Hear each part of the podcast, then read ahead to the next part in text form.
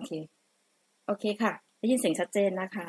ก็วันนี้เรา FinTalks Club มาเจอกันอีกแล้วนะคะ วันนี้วันอังคารนะคะ ก็วันสุดท้ายของสัปดาห์นะคะ เราก็จะมาพบกันทุกวันอังคารกับวันพฤหัสนะคะ วันนี้ก็มีเรื่อง d e f ามาพูดคุยกันนะคะ ก็ยังไงก็ตามแต่ก่อนที่จะไปถึงเนื้อหาสาระนะคะ ก็ขออนุญาตนะคะ แนะนำคลับนิดนึงนะคะ f i n t a l k นั่นคือ Financial Talks นะคะเราพูดคุยเรื่องการเงินการลงทุนนะคะ d e f าก็เป็นเรื่องที่เราคุยกันหลายครั้งนะคะ วันนี้ก็จะมา เจาะลึกไปอีกเรื่องหนึ่งนะว่า d e f ามันมีอะไรบ้างและ network ไหนมันดีไม่ดีต่างกันยังไงนะคะ ก็ยังไงฝากติดตามพวกเราด้วยนะคะ f i n t a l k รูปบ้านข้างบนแล้วเราก็จะมี Facebook Live ด้วยเช่นกันนะคะขออนุญาตแนะนำ member ก่อนนะคะ วันนี้เราก็อย่างที่ทราบกันก็คือ FinTalks ก็มีเรื่องพูดคุยในเรื่องของการลงทุนทุกๆ asset นะคะก็เดี๋ยวนั้นจะมี member หลายท่านนะคะเพิ่งมีผู้ซึ่งมีความเชี่ยวชาญในแต่ละ asset ใช้ต่างกันนะคะ ก็เริ่มจากออร่าก่อนนะคะ ก็อยู่วงการแบงค์นะคะ มา10ปีนะคะ อยู่ City Bank อยู่ TMB นะคะ มา2ปีนะคะ แล้วก็ไปทำงานต่างประเทศในเรื่องของการลงทุนนะคะ ก็ลงทุนหุ้นต่างประเทศหรืออะไรต่างๆ ตอนนี้ก็กลับมาอยู่ไทย แต่ก็ยังทำงานที่ต่างประเทศอยู่นะคะ ก็มีอะไรก็พูดคุยกันได้นะคะ โอเคค่ะ member ท่านต่อไปนะคะ คุณเอิร์ธค่ะ คุณเอิร์ธแนะนำตัวนิดนึงค่ะ ครับสวัสดีครับชื่อเอิร์ธนะครับ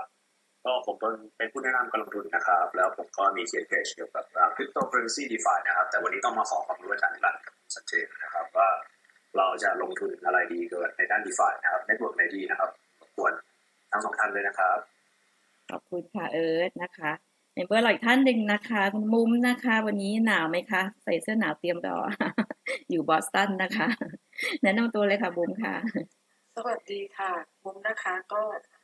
เป็น PR Consult นะคะ ก็อยู่ในแวดวงการเรียนการลงทุนนั่นแหละค่ะแล้วก็พวกหุ้นอสังหาอะไรต่างๆ ก็ได้ได้ทำงานอยู่กับทางลูกค้าในกลุ่มนี้เป็นหลักนะคะ ก็เลยมีความสนใจในเรื่องการลงทุนด้วย แล้วก็วันนี้ได้มีโอกาสที่เราได้คุยกันกับกับทางสปิเกอร์ทั้งสองท่านอีกครั้งหนึ่งนะคะ เพราะว่าทั้งสองท่านเองเนี่ยก็เคยมาพูดคุยกับเราแล้วนะคะ วันนี้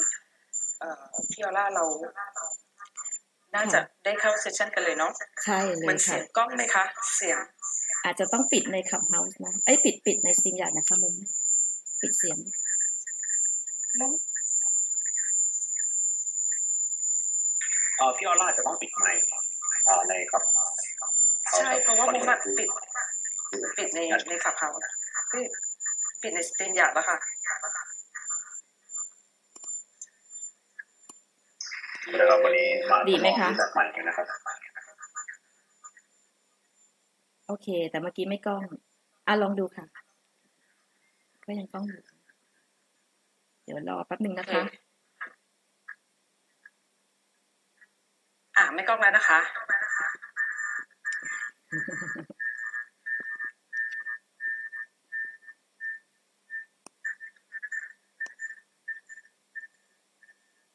โอเคไหมคะแอบดีเลยนิดนึงแล้วมีเสียงก็โอเค เดี๋ยวสักครู่นะครับ ขออภัยผู้ฟังแล้วก็สปิเกอร์นะคะ เอ่อคุณซันเจกับกับ พี่นิรันดร์กับพี่บุ๋มปิดเสียงในคอมหมดแล้วใช่ไหมครับที่เปิด StreamYard แล้วครับคือห้ามห้ามมีเสียงออกมาครับของผมปิดอยู่นะครับ ในคอมครับครับเออพอดีวันนี้ทดลองรูปแบบใหม่ก็เลยกำลังเดี๋ยวนะ ปิดไมค์ได้ไหมคะ เพราะตอนนี้ปิดไมค์อยู่กล้องกล้องอยู่ป่ะครับเนี่ย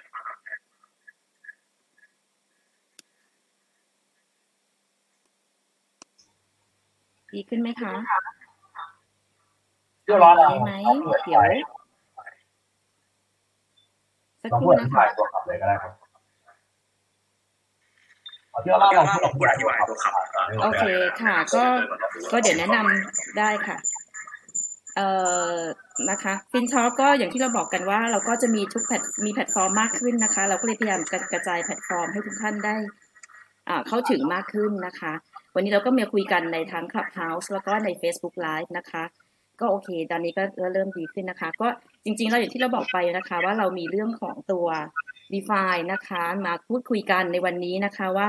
เราจะลงทุนยังไง network ไหนดีต่างกันยังไงนะคะ เดี๋ยวขออนุญาตที่แนะนำเกสเลยแล้วกันนะคะ ก็วันนี้เราก็ดีใจมากเลยที่ยินดีต้อนรับกับสู่ฟินทอล์กอีกรอบหนึ่งนะคะ ก็ทั้งคุณ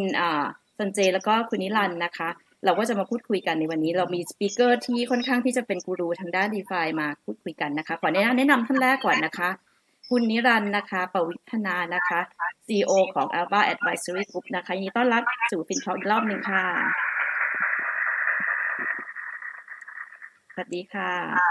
โอเคนะคะ อีกท่านหนึ่งนะคะ คุณสัญชัยนะคะ คุณซันเจป๊อปลีนะคะ co-founder Crypto Mind Group Advisor Thai Digital Assets Association นะคะยินดีต้อนรับนะคะคุณซันเจยินดีมากค่ะ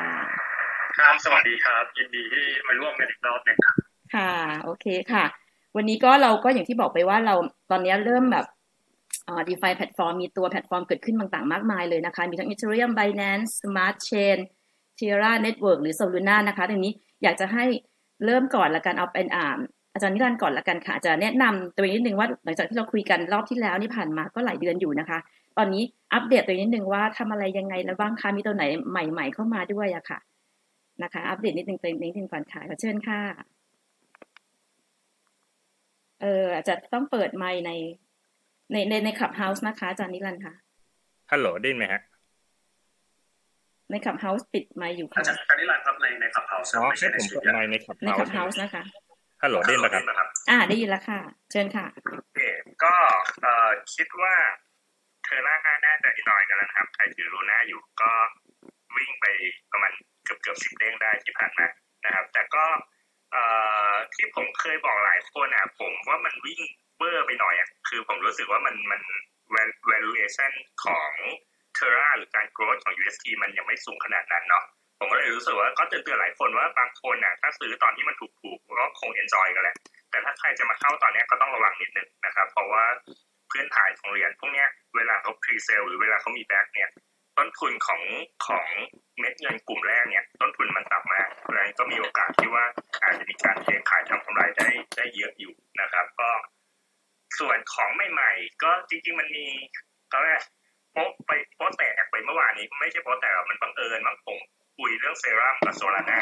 แล้ววันนี้ Solana ขึ้นมาเซรั่มขึ้นมาระเบิดระเบ้อเลยคนก็มาซาบูมใหญ่ว่าเฮ้ยผมไม่ได้เกี่ยวมันแค่ฟุกแค่นั้นเองมันไม่ได้มันน่าจะบังเอิญผมไม่รู้อนาคต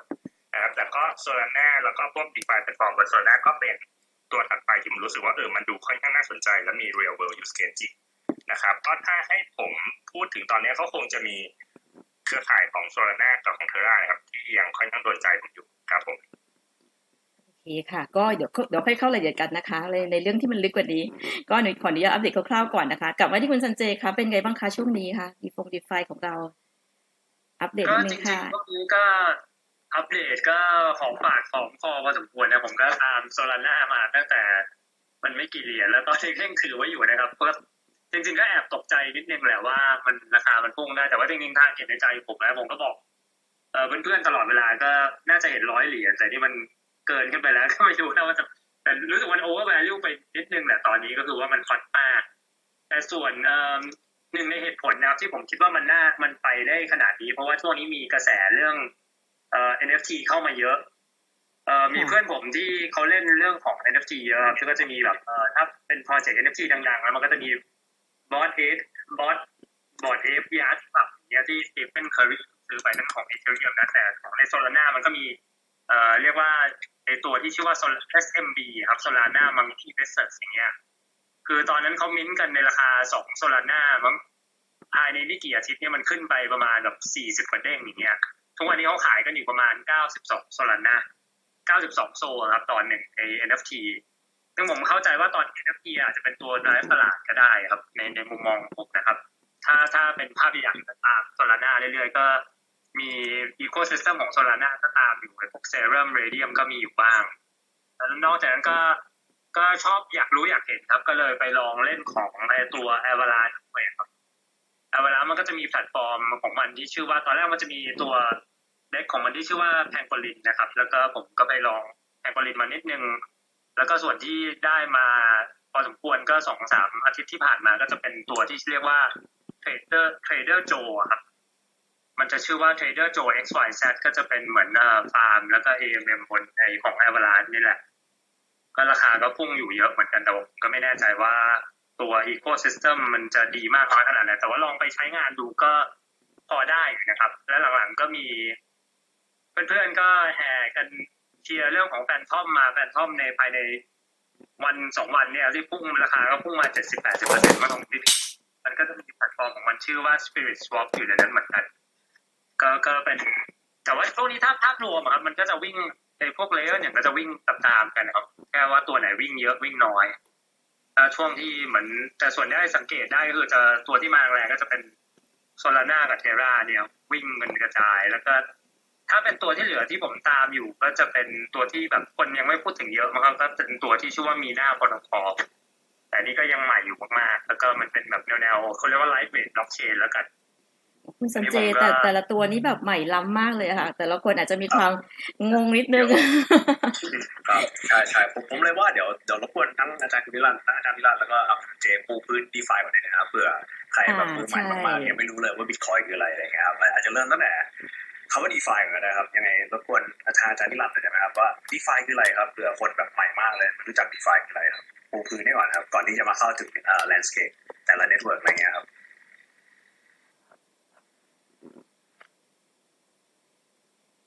วันนี้เราต้องเปิดไมค์นิดนึงนะคะ ใน Clubhouse นิดนึงครับอะโทษทีฮะนี่ทำไมมันปิดเองวะโทษทีอ๋อโอเควันนี้ผมปิดให้ครับพอดีไม่อ๋อโอเคครับ ใน Clubhouse โอเคค่ะเชิญค่ะโอเคครับก็จริงๆ DeFi เนี่ยมันเป็นโลกการเงินแบบใหม่นะครับที่ที่เราเชื่อกันว่ากลุ่มคนกลุ่มหนึ่งเชื่อกันว่า ถ้าเกิดเราสามารถทำธุรกรรมทางการเงิน โดยที่ไม่จำเป็นต้องมีตัวกลางในการทำธุรกรรมอย่างพวกธนาคารหรือสถาบันการเงินเนี่ยเราจะสามารถลดต้นทุนการทำธุรกรรมได้นะครับ มันก็เลยเกิดบริการทางการเงิน ไม่ว่าจะเป็นธนาคารไม่ว่าจะเป็นอ่าตลาดหลักทรัพย์ตลาดแลกเปลี่ยนต่างๆ บนบนโลกของ DeFi กันค่อนข้างเยอะนะครับ ซึ่งพอมันเกิด เทคโนโลยีพวกนี้ขึ้นมาเนี่ยมันก็เกิดออ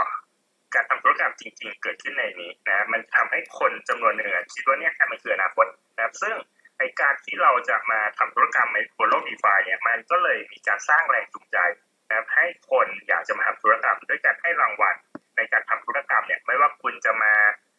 ฝากเงิน ไม่ว่าคุณจะมาทำอะไรต่างบนดีฟาเนี่ยก็จะมีการให้รางวัลธุรกรรมเป็นโทเค็นตัวเรียกว่า governance token reward นะครับ ซึ่องไอ้ governance token เนี่ยมันก็จะเป็นเหรียญต่างๆ ในระบบ DeFi อะที่จะให้คนเนี่ยสามารถถือแล้วคาดหวังว่าราคามันจะวิ่งขึ้นด้วยปัจจัยต่างๆ กันไปนะครับแล้วบอกว่า DeFi เนี่ยในพื้นฐานมันนะมันคือระบบ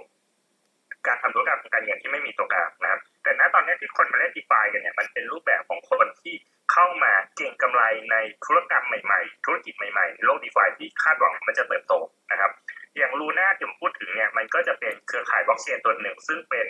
เขาเรียกเป็นรากฐานของการทำธุรกรรมทางการเงินต่างๆนะครับเป็นเขาเรียก smart contract infrastructure บางอย่างที่จะทำให้คนมาสามารถเปิดธนาคารบนเทอร่าได้ จะมาทำกองทุนรวมบนเทอร่าจะมาทำตลาดหลักทรัพย์บนเทอร่าจะมาทำการเทรดหุ้นบนเทอร่าได้นะครับเหรียญ Terra เหรียญของ Terra ที่ชื่อ Luna เนี่ยก็เลยได้รับการคาดหวังจากคนจำนวนมากทำให้ราคาวิ่งขึ้นนะครับหรืออย่าง Solana เนี่ยก็เป็นบล็อกเชน infrastructure อีกตัวหนึ่งที่มีจุดเด่นคือมันมีความเร็วที่สูงมาก จนถึงขนาดที่เขาคาดการณ์ว่าความเร็วของเครือข่าย Solana เนี่ยในอนาคตจะสามารถเร็วจนสูสีกับโลกการเงินใน traditional ได้เลยเร็วเท่ากับปริมาณ transaction ที่เกิดในตลาด NASDAQ ได้เลยนะครับและก็เป็นบล็อกเชนที่เกิดใหม่แล้วก็ได้รับความสนใจว่ามันนวัตกรรมมันค่อนข้างดีและน่าจะมาทำให้เกิดการทำธุรกรรมจริง ๆ ที่ไม่ใช่เป็นแค่การเก็งกำไรในโลกคริปโตนะครับ ก็ผมคิดว่าถ้าเกิดเรื่อง DeFi คือโลกการเงินใหม่ที่ ไม่มีตัวกลาง แล้วก็จูงใจให้คนมาทำธุรกรรมด้วยการให้รางวัลเป็นเหรียญที่เขาเรียก governance token นะครับ แล้วคนก็จะมา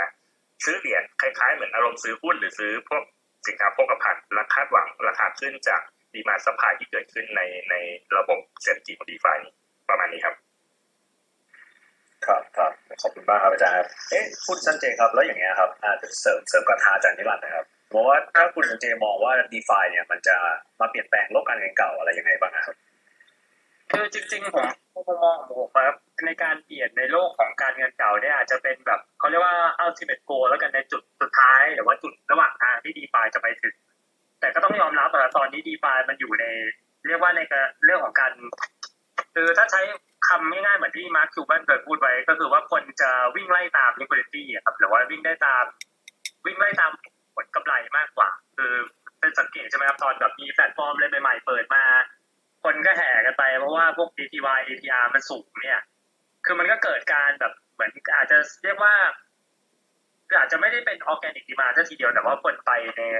หาแพลตฟอร์มพวกนี้เพื่อที่จะต้องการผลกำไร แต่ว่าไม่ได้เป็นเพื่อที่ว่าจะต้องการใช้ธุรกรรมหรือทำธุรกรรมที่เขาต้องการจริงๆนะครับมันมาก มันน่าจะเป็นอารมณ์นะแต่ว่าถ้าเรามองในอีกมุมกลับกันนะครับ ก็อันนี้ก็เป็นหนึ่งในเขาเรียกว่ากลยุทธ์ของพวกแพลตฟอร์มพวกนี้แล้วกันเพื่อจะสร้างเรื่องเรื่องของเอ่อ create เรื่องของ awareness เรื่องของ product ตัวเอง ให้คนมันเป็นที่รู้จักเอ่อขยาย network ตัวเองครับให้คนมาใช้งาน network เยอะขึ้น คือในโลกในโลกนี้ผมก็ยังพูดเสมอนะครับโลกของ DeFi เป็นยังเป็นอะไรที่ใหม่มากๆแล้วก็คนก็ลองผิดลองถูกถูกกันเยอะอยู่ครับ ก็เราก็จะเห็นว่าแพลตฟอร์มโดนแฮ็กหรือโดน เขาเรียกว่า compromise เต็มไปหมดโดยบางครั้งก็ flash loan บ้าง เรื่องของโค้ดผิดพลาดเอ่อ management ผิดพลาดหรือว่า เรื่องของการวาง liquidity ที่ที่ไม่ไม่ไม่ได้ได้เอ่อถูกต้องครับว่าง่ายเรื่องของ security มันก็จะมีปัญหาอยู่เยอะ แต่ในมุมกลับกันก็ถ้าเป็นเรื่องของ early adopter ในการใช้แพลตฟอร์มมาเราก็เป็นเหมือนช่วงทดลองผมมองไม่ง่ายเลยว่าผมจริงๆผมก็ไปเล่นพวก DeFi หลายแพลตฟอร์มหลาย chain ด้วยก็คือเหมือนว่าเอาตัวเองไปเรียนรู้ด้วยครับว่ามัน work ยังไงใช้ wallet อะไรบ้างอย่างนี้ก็ล่าสุดที่ไปมาก็ของตัว a v a c ที่ก็เล่าให้ฟังผมก็เข้าใจว่าในโลกนี้มันก็เรียกเป็นโลกลองลองผิดลองถูกอยู่ครับ แต่ว่าถ้ามองภาพรวมมันก็ยังมีบางอย่างที่ตอบตอบโจทย์ที่การธุรกรรมที่เราต้องการได้แล้วกัน บางบางส่วนก็อาจจะยังต้องพึ่งพาตัว traditional finance ต่อไปครับ แต่ผมคิดคิดว่าอนาคตอีกไม่ไกลครับ เราน่าจะมาใช้เรื่องของโลก DeFi ได้อย่างเต็มรูปแบบ ค่ะ คุณเจครับอ่าได้ยินนะคะโอเคครับพอเอ่อเทคนิคเทคนิคดีขึ้นละโอเค จะถามว่าแล้วในลักษณะของแพลตฟอร์มอะค่ะ ซึ่งซึ่งมันก็จะมีหลายแพลตฟอร์มเนาะซึ่งมันลักษณะของธุรกรรมแต่ละแพลตแพลตฟอร์มเนี่ยมันก็ต่างกันเอ่อคนที่ไปลองผิดลองถูกส่วนใหญ่ในตอนเนี้ยไปลงในแพลตฟอร์มที่มีลักษณะธุรกรรมแบบไหนคะพวกเป็น lending แพลตฟอร์มซะส่วนใหญ่หรือเปล่าหรือยังไงคะ คือในในพูดจากประสบการณ์ส่วนตัวของผมเองก็ได้นะจริงๆเราก็ลองไปลองหมดนะครับ ทั้ง lending ทั้งเรื่องของ liquidity providing AMM อะไรต่างๆเนี่ยครับก็ไปเกือบทุกอย่างที่มันเปิดเข้ามาใหม่ๆอย่างล่าสุดที่ผมเล่าให้ฟังในของ a v a c ที่มันมีแพลตฟอร์มชื่อ Trader Joe อย่างเงี้ยเราก็ดูแล้วว่าเอ่อมีมีคนแบบ recommend มาอย่างเงี้ยเราก็แค่คือสไตล์ผมคือแค่ไปลองแบบหยอดๆไปก่อนครับ คือลองทำ transaction บนนั้นดู คือไม่ต้องเข้าไปเยอะเกินไปแล้วก็ ถ้าบางคนอาจจะแบบคือผมไม่ไม่ใช่สไตล์แบบทุ่มทุ่มสุดตัวกับแพลตฟอร์มไหนแล้วแพลตฟอร์มหนึ่งอย่างนั้นมากกว่า คือเราแค่อยากจะรู้ว่า เออเออคนคนที่มันอะไรจริงหรือเปล่ามันมีปัญหาอะไรหรือเปล่าเนี่ยครับก็คือบางช่วงอย่างเงี้ยตอนที่ BSC เขาเปิดมา มันก็ยังมีปัญหาบางทั้งแบบเออ network เออ network พังอะไรนี้ swap ไม่ได้ก็มีเหมือนกันแต่ว่ายังเห็นได้เลยขนาดแพลตฟอร์มที่เป็นดีดี DeFi แพลตฟอร์มที่เป็น centralized จัดๆเนี่ยมันก็ยังมีปัญหาได้ แต่อย่างของ เอ่อที่ลองเล่นมาก็อย่างมีของ Solana ก็เหมือนกันก็ตอนแรก ๆ ก็มีปัญหาอยู่นิดนึงในเรื่องของการใช้ wallet นะครับ คือตอนแรกมันจะมี wallet ที่มัน compatible ชื่อว่า Sollet แต่มันก็ค่อนข้างใช้ยากและวุ่นวายนิดนึงก็เลย ต้องไป search หามาแล้วมีเพื่อนคนหนึ่งก็แนะนำว่าใช้ Phantom เนี้ยเราก็เริ่มใช้ Phantom wallet มันก็จะมีพวก detail เล็กน้อยครับบางอันมันก็ใช้ MetaMask อยู่แล้วบางอันก็ใช้ของเอ่อเจ้าที่เป็นเรียกว่า Coin98 wallet ก็ได้กันมันก็คือแล้วแต่เลยครับ แต่ส่วนใหญ่จะไปในในแนวที่ว่าไปเล่นแบบเออเรื่องของฟาร์มมากกว่าแหละ ก็คือไปทำ liquidity providing แล้วก็หวังผลตอบแทนที่เป็นเหรียญเหรียญแพลตฟอร์มนั้นนะครับ ก็ส่วนส่วนใหญ่จะเป็นแนวแนวนั้นมากกว่า ซึ่งบางครั้งเราก็ไป lending ด้วยเป็น leverage ไปด้วยก็มีเหมือนกันนะครับ ที่ไปเล่นมาบ้าง ค่ะก็เหมือนกับเอ่อจะฮิตเนาะในส่วนของทั้ง lending และ liquidity provider ใช่ไหมคะครับ อาจจะพี่นิรันดร์มีอะไรเสริมไม่ได้ครับใช่ค่ะพี่นิรันดร์ไปเล่นอะไรนี่รันนิดนึงครับเหมือนจะหลุดในสตรีมยาไปนะครับ เลยเดี๋ยวแต่คุยคุยใน Clubhouse ได้นะคะไม่ได้อ๋อผมหลุดไปแล้วเหรอใช่ใช่ค่ะครับได้ค่ะไม่เป็นไรแต่คุยในกับเขาไปเลยค่ะต่อคุณรัตค่ะโอเคครับก็จริงๆคุณซานเจพูดก็ค่อนข้างครบถ้วนนะครับ ผมคิดว่าณตอนเนี้ยมันเป็นช่วงที่เรียกได้ว่าเป็นก้าวแรกเลยมั้งของ d e f าคือบางคนบอกโอ้ d e f าจะล่ม d e f าจะพังอะไรเงี้ย พวกเอ่อผมหรือคนที่เชื่อเนี่ยยังมองต่างกันมองว่าอันนี้จริงมันเป็นก้าวแรกเรียกได้ว่าเป็นเบต้าหรือยิ่งกว่าเบต้าสิของระบบที่มันน่าจะเติบโตไปได้กว่านี้อีกเยอะมากนะครับเราก็เลยค่อนข้างคิดว่าในอนาคตเนี่ยมันน่าจะมีโอกาสเติบโตเนี่ยเติบโตไปแง่มุมไหนเนี่ยคงต้องมาดูกันแต่ตอนนี้อย่างที่คุณซาเจบอกมันก็มีความไม่สมบูรณ์แบบ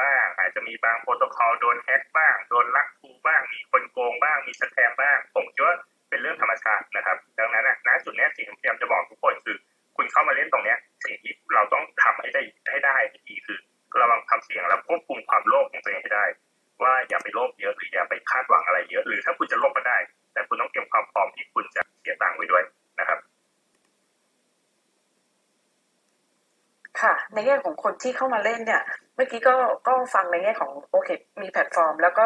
เอ่อที่คุณเจในลักษณะของ wallet เนี่ยคือมันมีกี่ wallet ยังไง แล้วก็วิธีเอ่อการเลือกเอ่อในลักษณะของการใช้ wallet แล้วก็ตัวแพลตฟอร์มที่มันเชื่อมกันเนี่ยค่ะอธิบายเพิ่มเติมได้ไหมคะหรือว่าคนฟังมือใหม่อะไร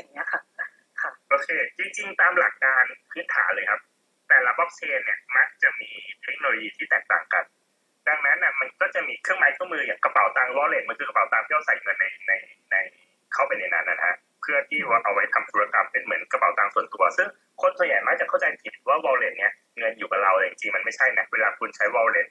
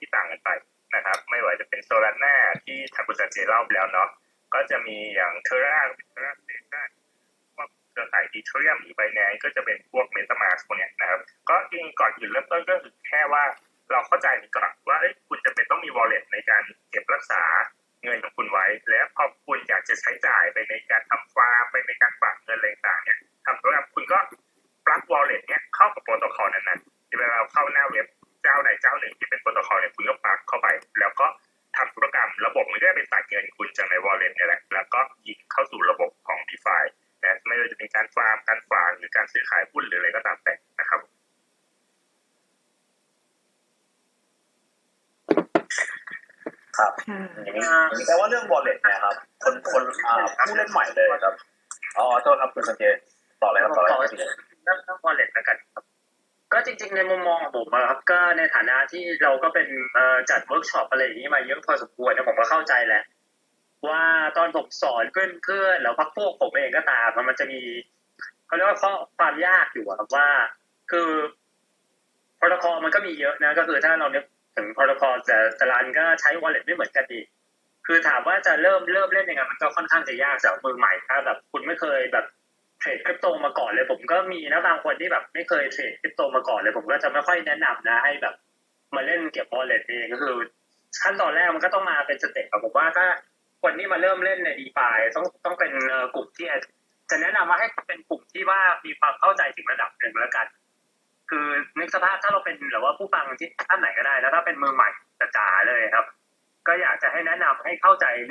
สิกของตัวคริปโตเคอเรนซีก่อน ลองเปิดบัญชีกับพวกเอ่อ exchange ต่างๆครับอาจจะเป็น exchange เริ่มเริ่มง่ายสุดก็คือเริ่มจาก exchange ในไทยก่อนเลยก็ได้ครับ ที่ได้รับรองอะไรก็ว่ากันไป แล้วหลังนั้นเราก็อาจจะเริ่มขั้นต่อไปก็คืออยากจะให้เริ่มการเอ่อโอนสินทรัพย์ของเราจากเหรียญของเราไปครับไปหาอีกกระเท้าหนึ่งที่เป็นกระเท้าของเราก็ได้หรือเพื่อนของเราแล้ว ลองเทสระบบดูก่อนคือเพราะพอมันเข้าเรื่องของ wallet เข้าใจว่ามันจะมีเรื่องของ เอ่อ private key public key แล้วมีเรื่องของการเก็บจัดเก็บกับพวกเอ่อ hardware ต่างแต่มันก็ต้องคือผมว่าถ้าจะไปถึงเลเวลที่เราเก็บ wallet เราเองได้เราต้องมีความรับผิดชอบเยอะพอสมควรเลย เพราะว่ามันไม่ไม่ไม่เป็นเหมือนโลกที่ว่าเราเปิดบัญชี exchange หรืออะไรอย่างเงี้ยครับว่ามีสมมติเกิดอะไรขึ้นกับเขาเรายังมีคนช่วยเรา แต่พอมันเป็น wallet ปุ๊บเนี่ย คือเราทำ wallet นั่นหายนี่คือจบจบเกมจริงๆนะครับก็คือว่าสินทรัพย์เราก็หายไปจริงๆ คือแล้วไม่ไม่มีใครสามารถช่วยเราด้วยได้ด้วยครับ มันก็เป็นข้อระวังแล้วกัน ก็มันเป็นแอเรียใหม่นะที่ค่ะคุณอยากจะมาคุณก็ต้องมีความรู้ค่ะความเข้าใจ มีคนเคยทำแอนเดสวอลเล็ตบิตคอยหายไปสามร้อยกว่าเหรียญโอ้ก็ตอนนี้ก็ผมแอบจะน่ากลัวนั่งร้องไห้นอนร้องไห้ไปละค่ะ มันไม่มีวิธีการป้องกันอะไรเลยใช่ไหมคะ ถ้าเกิดว่ามันหายไปแล้วเนี่ยเราเรามีวิธีแนะนำยังไงถ้าคะตามหลักแล้วเนี่ยไม่ว่าจะฮาร์ดแวร์อะไรก็ตามเนี่ยถ้าเกิดคุณเก็บ key ไว้กับตัวตัวสีนะครับ มันก็จะค่อนข้างปลอดภัยในระดับหนึ่งเนาะก็ค่ะดังนั้นอะบางทีเราการที่เรามี wallet แล้วเนี่ย เวลามี seed เนี่ยคุณก็ควรจะเก็บ seed บางคนขี้เกียจเนี่ยโหลด seed มาคุณ copy ซีดแปะเข้าคอมเลยคอมคุณโดนแฮกคุณโดนขโมย seed ไป คุณก็โดนขโมยเงินไปได้หมดนะก็ขยันหน่อยหยิบปากกาสักแท่งหนึ่งจดซีลงกระดาษเก็บใส่ที่ไหนที่คุณรู้สึกว่าจะไม่โดนคนอื่นขโมยไปได้นะครับ มันก็น่าจะช่วยให้ชีวิตคุณปลอดภัยได้มากขึ้น แล้วก็อย่าทำกระดาษใบนี้หายสำรองไว้ทั้งสองสามใบของผมก็เก็บเข้าตู้ที่บ้านเนี่ยแล้วก็เก็บไว้ทั้งสองสามที่ที่เป็นส่วนตัวของเราแล้วคิดว่าเออเกิดอุบิเหตุก็มีแบ็กอัพแทนไว้ทั้งสองสามอันอย่างน้อยคือคุณคงไม่สวยหายไปหมดทั้งสามอันเลยแบบนี้นะฮะ จริงๆจากเอ่อประสบการณ์เดี๋ยวผมขอแชร์เพิ่มเติมก็ได้ก็คือว่า คือเอาตรงๆเลยนะประสบการณ์ที่เราเคยแนะนำคนเหรอว่าให้คำปรึกษากับคนนะในการเก็บพวก wallet อะไรอย่างเงี้ยครับ คือมันก็จะมีคนจำนวนหนึ่งนะก็คือ follow แบบตามที่เราพูดเลยว่าเออจด private key ปุ๊บเก็บยังไงอย่างนั้นแต่มันก็มนุษย์เราก็จะติดอะไรที่ง่ายและสะดวกสบายแล้วเนี่ยก็ต้องพูดตามตรงว่า การ create พวก wallet ที่เป็นคริปโต มันก็ยังมีความ คืออาจจะไม่ได้สะดวกสบายซะทีเดียวเหมือนการสร้างอีเมลแล้วผมมองในมุมผมนะคือว่าเอายกตัวอย่างของเพื่อนผมไม่ได้สองสามคนหรือคนรู้จักอย่างเงี้ยคือบางครั้งเขาก็ทำ wallet ขึ้นมาอย่างเงี้ยผมก็ถามว่าคุณเก็บ private key ไว้ไหนอ๋อเขาบอกเออเนี่ยก๊อปแปะในโน้ตแพดผมก็บอกอ้าวทำไมไปทำอย่างนี้ในเมื่อผมสอนเขาแล้วด้วยแล้วมันเกิดเหตุผลอะไรที่เราคุยกันมาเนี่ยโดนแฮกได้นู่นนี่เขาบอกอ๋อไม่เป็นไรหรอกนี่เราเล่นแค่นิดเดียวเราแค่อยากลองดูอย่างเงี้ยครับ คือมันมันอาจจะอยู่ที่วินัยของเราด้วยอยากจะให้ไม่ว่าเราจะเก็บเงินเยอะหรือว่าน้อยขนาดไหนก็ได้ คืออยากจะถ้าเป็นไปได้คือว่าอยากจะให้ทุกคนฝึกในการจัดเก็บสินสินทรัพย์ในแบบที่ว่ามันควรจะเก็บแล้วกัน คือไม่ใช่ว่าเราคิดว่าเออนี่แบบเอามาง่ายไว้ก่อนเลยนี่คือผมว่าเป็นหลายอย่างที่มือใหม่อาจจะพลาดง่ายๆได้ได้ว่าตอนนี้มากครับ คือคือบางทีมันคิดว่าเร็วๆรีบๆนะแต่ผมอยากให้ฝึกใจเป็นนิสัยเลยอะว่าเฮ้ย พอคุณติดเป็นนิสัยแล้วอะมันก็จะติดตัวคุณไปได้ ตรงเนี้ยเป็นเรื่องที่มือใหม่หลายคนก็ต้องปานี้กับมันนิดนึงโอ้จริงนี่ดีมากนะคะ เป็นสิ่งที่ควรรู้มากเลยเพราะจริงๆนี่ก็ไม่ไม่ทราบขนาดนี้ว่ามันจะต้องเก็บแบบจดอะไรขนาดนี้สองสามชั้นอะไรอย่างเงี้ยค่ะ ก็ก็ดีอะค่ะสำหรับมือใหม่เนาะแล้วถ้าเป็น best best practice ก็คือเก็บแบบเออเขียนในกระดาษแล้วแยกแยกที่ไปก็ได้ครับว่าเราจะเก็บอีกเก๊ะหนึ่งเรามีเซฟอยู่แล้วยังไงก็ตาม แต่ว่าถ้าเป็นเอ่อบางคนที่ผมเห็นแบบ อย่าอย่าทำเด็ดขาดนะเอาเอามือถือไปถ่ายรูป private key แล้วเห็นเห็นหน้าแล้วทำ print screenshot อย่างเงี้ยมันเลยเมื่อบางครั้งเนี่ยตัว wallet เองมันก็พูดอยู่แล้วว่าเอออย่าไป screenshot นะบางคนก็ screenshot อยู่ดีอืมเมื่อไรแบบจะแค่นี้โดนแฮกแน่มากค่ะใช่ครับต้องควรระวังเลย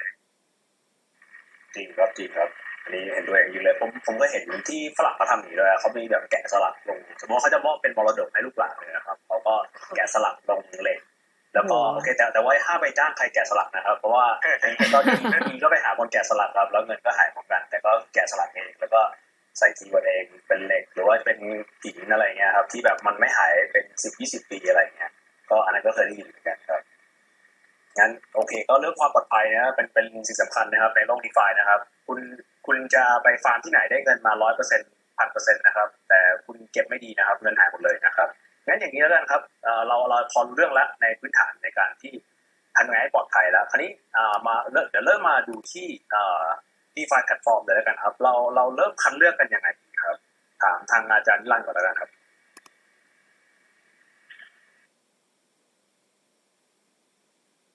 Clubhouse เปิดเปิดไมค์ใน Clubhouse ด้วยค่ะเรื่องเปิดได้แล้วค่ะมาแล้วค่ะเอ่อปกติผมจะเลือก DeFi แพลตฟอร์มด้วยหลักคิดง่ายๆเลยครับว่ามันเป็นหลัก คิดเหมือนพวกสตาร์ทอัพแหละว่าโปรเจกต์ไหนหรือแพลตฟอร์มไหนเนี่ย มันช่วยแก้ pain point ให้กับการทำธุรกรรมหรือเปล่า ผมยกอย่างเช่นตัวพวกเอ่อบล็อกเชน infrastructure เนี่ยโจทย์หลักสำหรับผมคือ คุณจะลงทุนในบล็อกเชนไหนบล็อกเชนนั้นมันแก้ pain point ได้ไหม ยกตัวอย่างเช่น ผมทำไมผมเลือก Solana เหตุผลหนึ่งเพราะด้วยกลไกของการทำงานของบล็อกเชนเนี่ยที่เขาเรียก proof of history เนี่ยมันทำให้ Solana เนี่ยเป็นเครือข่ายบล็อกเชนที่ทำงานได้ความเร็วสูงมากนอกนี้ผมเข้าใจว่าน่าจะเป็นสูงอันดับต้นๆของโลกแล้วมั้งนะครับ แล้วก็อย่างที่บอกเมื่อฮาร์ดแวร์พัฒนาต่อไปเนี่ยตัว Solana ก็จะเร็วขึ้นอีกนะครับ ตามความเร็วของฮาร์ดแวร์เลยนะดังนั้นนะแปลว่าวันหนึ่งเนี่ยมันจะมีโอกาสที่ทำให้บล็อกเชนเนี่ยมันเอามาทดแทนเครือข่าย centralized finance ต่าง ๆ ได้ ไม่ว่าจะเป็นการทำธุรกรรมจ่ายเงินบัตรเครดิตอะไรต่างๆนะผมก็เลยรู้สึกว่าเออ Solana เป็นอะไรที่น่าสนใจนะครับ ส่วนอีกตัวนี้ผมชอบเนี่ยคือเรื่องของเทรานะครับ โจทย์ของ Terra เนี่ยมันเป็นโจทย์ที่ผมค่อนข้างชอบ คือผู้สร้าง Terra เนี่ยผู้สร้าง Terra เนี่ยเขามีวิสัยทัศน์ในการที่จะพยายามจะทำให้ Terra เนี่ยเป็นแพลตฟอร์มที่ยั่งยืนไม่กาว แล้วก็จะมีแต่ product ที่ค่อนข้าง qualify มาลงอยู่ใน Terra นะครับ แล้ว Terra เนี่ยก็เป็นจริงเป็นบล็อกเชนในของเกาหลีใต้เนาะที่เอ่อหลาย service ในนั้นเนี่ยถูกเอาไปใช้ใน real world แล้ว อย่างเช่นเขามีเหรียญ KRT ที่เป็นเงินเกาหลีที่เป็นเงินดิจิตอลเนี่ยก็ไปใช้ในในในเขตเศรษฐกิจพิเศษในเกาหลีที่ใช้ซื้อขายของสินค้าในร้านในห้างสรรพสินค้าได้เลยแล้วผมรู้สึกว่าเออ Terra เป็นเป็นเครือข่ายที่แก้ real world pain point ได้นะครับ ในอดีตอะธุรกรรมของโลกดิจิทัลเอ่อของโลก central finance มีปัญหามากน้อยแค่ไหน ในแพลตฟอร์มเหล่านี้มันแก้ pain point ได้จริงไหมนะอย่าง Ethereum เมื่อก่อนมีปัญหาเรื่องช้า Solana หรือไม่ว่าเป็นโ o ก a ดอทหรือไม่ว่าเป็นเอด้าอะไรต่างก็พยายามจะทำบล็อกเชนใหม่ๆขึ้นมาหรือบล็อกเชนบางตัวอย่างอย่างพวกอย่าง Ethereum เนี่ยก็ก่อนหน้านี้มีปัญหาเรื่องการ interoper interop อะ interoperability กับกับบล็อกเชนคือ cross ข้าม chain กันไปกันมายากเนี่ยบล็อกเชนใหม่ๆก็พยายามจะทำเรื่องของการทำ cross chain ให้มันง่ายขึ้นนะครับผมเลยรู้สึกว่าโจทย์สำคัญอยู่ที่ว่ามันแก้ pain point ได้จริงไหมนะครับแล้วต้นทุนในการทำธุรกรรมมันมันมัน make sense ไหม หรือผมยกอย่างสาเหตุหนึ่งที่ผมไม่ค่อยลงทุนในเหรียญที่เป็น decentralized เท่าไหร่ยกเว้นเซรั่มนะผมเพิ่งลงเซรั่มไป คือสาเหตุหนึ่งที่ผมไม่ชอบเพราะมันไม่แก้ real world pain point เพราะโจทย์ที่ผมเคยถามหลายๆคนนะว่า คุณบอกว่า decentralized finance จะมาแก้ pain point ของธุรกิจที่เป็น traditional ทำไมค่า swap ใน decentralization ถึงแพงกว่า ค่าเทรดใน centralization บางที่ที่0.3%คือล้านละ3,000เนี่ย บรกเกอร์ต่างประเทศ หรือโบรกเกอร์ไทยบางที่เทรดฟรีด้วยซ้ำเทรดฟรีหรือค่าคอมแค่ล้านละ800ล้านละพันหนึ่งอะไรเงี้ยพอเราไปเทรดในในดีฟากับล้านละ3,000ล้านละ2,500อะไรเงี้ยผมก็รู้สึกว่าเออคือถ้าคุณสร้าง exchange มาเนี่ย แต่คุณทำให้ต้นทุนมันสูงกว่าใน traditional อะแล้วคุณจะสร้างมาทำไมตรงนี้มันยังเป็นโจทย์ที่ผมยังยังมี question กับสิ่งนี้อยู่นะผมก็เลยไม่ค่อยไม่ค่อยชอบการลงทุนใน DEX มากนะนะครับ ก็หัวใจสำคัญถ้าให้ตอบแบบ wrap up ก็คือ ผมเลือก โปรโตคอลที่น่าจะมีอนาคต ถามว่าดูไงว่ามีอนาคตคือมันแก้ real world pain point ได้ไหม ถ้ามันแก้ real world pain point ได้แล้ว มันมี adoption ตัวนี้ผมคิดว่าก็เป็นตัวที่น่าจับตามองและน่าสนใจครับในเรื่องของการที่เราจะดูเรื่องผู้ใช้งานอะไรอย่างเงี้ยครับไอ้พวกนี้เราจะดูข้อมูลยังไงได้บ้างครับ ว่ามีผู้ใช้งาน DeFi ตรงนี้แล้ว เท่าไหร่หรือแบบมันมีปริมาณเม็ดเงินอะไรตรงไหนบ้างอะไรเงี้ยครับถ้าเป็นอาจารย์นิรันดร์จะดูจากไหนครับ จริงๆมีเว็บหนึ่งแนะนำค่อนข้างดี ข้อมูลอาจจะไม่ครบมากนักนะ แต่ก็ถือว่าเป็นเว็บที่ข้อมูลค่อนข้างเยอะแล้วคือ Token Terminal ครับ ในเว็บ Token Terminal เนี่ยเขาจะมี DeFi แพลตฟอร์มต่างๆ มา แล้วก็จะบอกเลยว่ามี total value lock คือมีเงินพักอยู่ในระบบนี้เท่าไหร่ มี transaction มากน้อยแค่ไหน มีรายได้เท่าไหร่ บางที่คำนวณไปถึงขนาดแล้วว่า PE ของเหรียญเนี่ย P กี่เท่าเลยนะครับผมว่า Token Terminal เป็นเว็บที่ค่อนข้างดีเหมือนกันนะครับ แล้วในขณะที่แพลตฟอร์มแต่แพลตฟอร์มเองมักจะมี dashboard ของตัวเอง แต่ผมก็แปลกใจที่ใน DeFi อะ ส่วนใหญ่มันจะหาแดชบอร์ดพวกนี้ยากนิดหนึ่งอืมแต่แต่ส่วนใหญ่มันมีนะ แต่ต้องหาหน่อยอะว่าแดชบอร์ดที่มันจะสรุป transaction ต่างๆหน่อยอยู่ที่ไหน เราก็จะเริ่มเห็นแล้วว่าเออ adoption ของการใช้งานเยอะไหมมีคนมาเทรดมากขึ้นหรือเปล่าหรือรายได้โปรโตคอลสูงขึ้นไหม ยังไม่แน่ใจมีใครรู้จัก DYDX ไหมเป็น derivative platform ที่ใช้ในการทำพวกอlong short พวก future ของคริปโตได้ DYDX ตอนนี้ถ้าใครเข้าไปดูใน Token Terminal จะเห็นเลยว่า revenue ในช่วงประมาณเดือนผ่านมาเนี่ยพุ่งเป็นแบบ exponential นะครับซึ่งตอนนี้ผมคิดว่าการตามตามข้อมูลพวกนี้ในเชิง revenue growth หรือในเชิงของพวก traffic ตรงนี้มันจะช่วยให้เราเข้าใจ movement หรือเข้าใจเขาเรียกอะไร adoption หรือ growth หรือว่าอะไรหลายๆอย่างของของแพลตฟอร์มต่างๆเหล่านี้ได้นะครับอย่าพยายามไปซื้อเพราะคนบอกว่ามันดี แต่เราทำกันบ้านเยอะๆฮะผมคิดว่าการทำกันบ้านบน DeFi ไม่ยาก แต่ต้องใช้ความตั้งใจใช้ความพยายามนิดนึง แต่เมื่อไหร่ที่คุณได้เนี่ย ผมว่าโดยส่วนตัวนะ ผมว่าวิเคราะห์ tokenomics เนี่ยถ้าคุณทำจนชินแล้วอะผมว่าง่ายกว่าวิเคราะห์งบการเงินในหุ้นเยอะเลยโดยส่วนตัวผมรู้สึกอย่างนั้นนะเพราะว่าขอบเขตการทำงานของสมัยก่อนมันค่อนข้างจำกัดมันไม่มีมันไม่มีท่ายากทุกอย่างมันคือสมการคณิตศาสตร์ที่คุณจะรู้เลยว่า A บวก B เท่ากับ C และในขณะที่เวลาคุณไปวิเคราะห์งบการเงินบริษัทจดทะเบียนเนี้ยมันจะชอบมีท่าแปลกๆการทำวิศวกรรมการเงินประหลาดๆที่ทำให้เราตีความมันไม่ได้ไม่เข้าใจข้อเท็จจริงมันนะครับ ครับครับ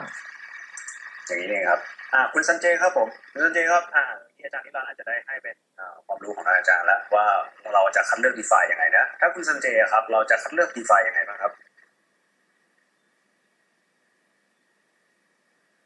เจไม่คุณเปิดซันไมเจค์เปิดในไมค์ขับในเฮาส์ขับเฮาส์นะครับเปิดไมค์เห็นหน้าตัวเองอยู่เลยเลยก็ทีอาจารย์เนี่ยนิรันดร์ก็พูดไปหลายอย่างแล้วก็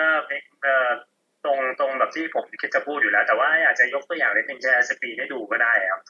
ว่าบางอย่างอย่างที่พี่นิรันดร์พูดเรื่องของโทเค็นเทอร์มินอลก็ตามดู revenue ของ protocol มัน แล้วก็ดูว่าวอลลุ่มของเขามีมากน้อยขนาดไหนก็ยกตัวอย่างก็คืออย่างที่ผมไปเล่นมาล่าสุดของอะเดี๋ยวผม share screen หน้าจอผมแล้วกัน ก็คืออันนี้ก็เป็นเว็บไซต์ของ CoinGecko นะครับ ก็ถ้าเรากดไปที่ที่มันเรียกว่า Decentralized Exchange เราก็จะเห็นนะครับว่า Exchange ไหนมี volume เยอะที่สุด ในเป็นพวก DEX นะครับตระกูลที่เอ่อแลกเปลี่ยนกัน คือตอนนี้คืออันนี้ยกตัวอย่างโดยตรงเลยก็ได้แบบที่ที่นรันพูดมาเลย ก็คือวันนั้นนะครับที่ผมเล่าให้ฟังเรื่องของไอ้ตัว Trader Joe เนี่ยที่ที่ไฮไลท์ให้ดูต้นเอาคุณซันเจนิดหนึ่งครับเอ่อขอขัดเอ่อสำหรับใครที่อยู่ใน Clubhouse นะครับ ถ้าถ้ายังไงแบบไม่เห็นภาพจริงนะครับพอดีตอนนี้เราจะแชร์บน Facebook นะครับ หรือว่าดูบน YouTube ก็ได้นะครับ ก็จะได้เห็นหน้าจอที่ทางคุณซันเจกำลังแชร์อยู่ครับโอเคครับคุณซันเจครับต่อได้เลยครับ นี่ก็อยากจะยกตัวอย่างในชีวิตจริงให้ให้ฟังแล้วกัน คือวันนั้นเพื่อนผมก็เอ่อคุยกับเพื่อนเขาก็พูดถึงแพลตฟอร์มของ AVAX ขึ้นมาคือเราเอ่อ Avalanche เนี่ยก็คือเป็นบล็อกเชนตัวหนึ่งผม ตอนนั้นผมก็ไม่ได้ศึกษาอะไรมากนะแต่เห็นเอ่อ movement ของมันอยู่แต่ว่ารู้แหละมันมี DEX ชื่อ Pangolin อยู่อันแรก ทีนี้เขาก็แนะนำเรื่องของ Trader Joe ขึ้นมา ผมก็เลยเข้าไปลองดูในแพลตฟอร์ม Trader Joe ครับก็ดูว่าเออมันก็มี pool เหรียญที่น่าสนใจ แล้วก็ volume มันก็โอเคนะเราก็เลยมาเปิดดูใน คอยเอ็กโคอันนี้ก็ก็คือ cross check อีกรอบหนึ่งนั่นแหละ ก็คือไปหาข้อมูลในอินเทอร์เน็ตมา ก็ตอนนั้นก็เริ่มเห็น volume มันนะครับ ค่อยๆขยับขึ้นมาจริง ๆ ถ้าเป็นเบอร์หนึ่งของเด็กในเอเวตอนนั้นคือไอตัวแพลตฟอร์มที่ชื่อ Pangolin แต่ Trader Joe นี่คือมาใหม่ แล้วตอนนี้มันกลายเป็นว่า volume ของเขาอะครับแซงตัวตัวเก่าไปตัวตัวแรกไปแล้ว คือตัวที่เรียกว่า Pangolin เนี่ยมันก็หมายถึงอะไรก็คือมันก็ไป reflect ในราคาเหรียญของมันด้วย คือพอคนมาใช้งานเยอะขึ้นเหรียญมันก็ราคาพุ่งขึ้นไปส่วนหนึ่งนะครับในตรงนั้น ก็อันนี้คือยกตัวอย่างจากชีวิตจริงขึ้นมา ถ้าเป็นอีกตัวหนึ่งถ้าเห็นแบบ volume ขึ้นมาเยอะๆก็ถ้าบางคนก็อาจจะเคยได้ยินข่าววันนี้หรือเมื่อวานอันนี้ก็ประกาศมาเรื่องของ Fantom ที่เขามีทุนให้เอ่อสามร้อยล้านต้องต้องไม่ผิดนะสามร้อยล้านเหรียญเอ่อแล้วแพลตฟอร์มตัว Fantom เหรียญของ Fantom ก็พุ่งขึ้นมา ราคาก็พุ่งขึ้นมาห้าสิบถึงเจ็ดสิบเปอร์เซ็นต์เนี่ยภายในวันหนึ่ง แล้วมันก็มีเหรียญเราก็ต้องไปไล่ดูแล้วในแต่แต่ชอบมี ecosystem แบบมีใครไปสร้างอะไรบ้าง มันก็จะมีแพลตฟอร์มชื่อ Spirit Swap อยู่เอ่อเราก็เลยอาจจะลองเข้าไปเล่นเล่นบ้างนะครับ แต่ว่าไม่ได้ไม่ได้ยังไม่ได้ศึกษา ยังไม่ได้ไปลองแบบเออเชิงลึกแล้วกันอันนี้ผมเล่าให้ฟังจากประสบการณ์ตัวเองแต่ส่วนใหญ่ถ้าเราเช็คเรื่อยๆครับ ก็คืออันแรกเลยก็คือจะดูเรื่องของเอ่อแพลตฟอร์มนั้นๆนะครับ เป็นพวกท็อป DeFi แพลตฟอร์มในบล็อกเชนนั้นๆมีอะไรบ้าง แล้วก็เราก็ลองไปศึกษาดูเพิ่มเติม แล้วดูเรื่องของ security มันดูว่ามันใช้ work หรือเปล่า ส่วนเรื่องของ pain point ก็เป็นเรื่องที่ดีแล้วบางคนก็พูดพูดได้ตรงว่าบางบางอันเนี่ยผมเห็นได้ใน BSC มีคนทำ fork ของแพนเค้กขึ้นมาเยอะแยะเต็มไปหมดเลย ซึ่งพอเพื่อนๆผมชวนไปเล่นเนี่ยผมก็จะไม่ค่อยไปนะเพราะว่าผมบอกคนก็มีแพนเค้กอยู่แล้วเรามีแพลตฟอร์มนี้อยู่แล้วไม่ไม่รู้จะจำเป็นไปเล่นทำไมคือบางอย่างมันก็พูดยากครับว่า คือผมว่าการ positioning ตัวเองของตัวแพลตฟอร์มมันน่าจะเป็นจุดเด่นมากกว่า อาจจะเป็นหนึ่งในอย่างที่พี่นิรันดร์พูดไปแล้วเรื่องของ DYDX อย่างเงี้ยแล้วก็มันจะมีอีกตัวหนึ่งชื่อ perpetual protocol ก็เป็นตัว leverage trading มัน deck เหมือนกัน แต่ตัวไอ้ที่ชื่อว่า perp อะครับมันวอลไอวอลลุ่มมันน้อยน้อยกว่า DYDX ตัว DYDX มันแซงขึ้นไปแล้วอันนี่ก็เป็นสถิติหรือว่าเป็น data ที่น่าสนใจเหมือนกัน แล้วถามว่าทำไม พอตอนนี้มันมาพุ่งในของ DYDX คนไปใช้งานมันเยอะผมว่ามันก็จริง ๆ น่าจะเป็นเหตุผลส่วนหนึ่งก็อาจจะเป็นเพราะว่าในตอนนี้ครับ exchange ของพวกจีนเขาจะเริ่มเอ่อคือไม่ไม่ให้เทรดพวกฟิวเจอร์กับคนจีนแล้วอันนี้ก็เป็นไปได้ว่า อันนี้เป็นการการคาดการณ์แล้วกันนะครับ ก็บอกได้ว่าอาจจะเป็นเทรดเดอร์จีนที่ตอนนี้ก็หันมาใช้ DEX มากขึ้นหรือเปล่า คือผมก็มองมองว่าไอ้ตัวการใช้พวกเอ่อ decentralized platform ก็ยังมีเสน่ห์ของมันอยู่ โดยที่ว่ามัน อาจจะไม่ได้ขึ้นโดยขึ้นกับ regulator โดยโดยตรงนะครับ ก็อย่างน้อยยังยังออ e เ a t e ได้โดยที่ไม่ได้อยู่ขอบเขตในใต้ regulator แต่ว่าบางครั้งเราก็เห็นเคสแล้ว อย่างเรื่องของล่าสุดที่ Uniswap มาครับ มันก็มีเคสอยู่ว่าเขาเขาอาจจะโดน regulator ทำอะไรสักอย่างก็ได้เนี่ยมันก็เป็นสิ่งที่น่าต้องจับตาระวังเหมือนกัน อย่างพอเรื่องของเรื่อง Uniswap เกิดขึ้นมาบางคนก็อาจจะไปมองที่ Sushi แทนแล้วแบบว่า Sushi มันเป็นเหมือน community มากกว่า ก็คือแทนที่จะเป็นแบบแพลตฟอร์ม regulated มันเป็นเหมือน decentralized platform จริงๆ โดยที่ไม่ไม่ได้มีคนเปิดหน้าด้วยซ้ำอย่างเงี้ยเอ้คุณสันเจครับขยายอันตรงนี้นิดนึงสิครับเมื่อกี้เล่าคำว่า fork ครับเผื่อเผื่อใครไม่เข้าใจว่าคืออะไรครับ แล้ว แล้วทำไมเราไม่ควรเลือกแพลตฟอร์มที่มัน fork ออกมาจากตัวเก่าอะไรเงี้ยครับจากรีสวาอะไรเงี้ยครับทำไมครับก็ไม่ได้ anti นะว่าไม่ไม่ไม่ควรจะเลือกหรือควรจะเลือกแต่ว่าในมุมมุมของผมมาก็คืออย่างจริง ๆ ก็ คล้ายๆกับที่พี่นรันพูดอะคือมัน ถ้าคุณไป fork โปรเจกต์ก็คือเหมือนว่าคุณไป copy โค้ดเขามาแล้วก็ไปทำต่อนั่นเองว่าง่าย ก็คืออันนี้บางครั้งก็เอาไป modify ได้แล้ว add ลูกเล่นตัวเองนิดหน่อยแต่คือมันไม่ได้สร้างเอ่อ value impact จริงๆ หรือว่านวัตกรรมใหม่จริงๆนั่นเองครับในมุมของผมนะที่ผมมองนะคือบางครั้งเราสามารถฟอกได้แต่เราต้องดูด้วยว่า การที่เราไป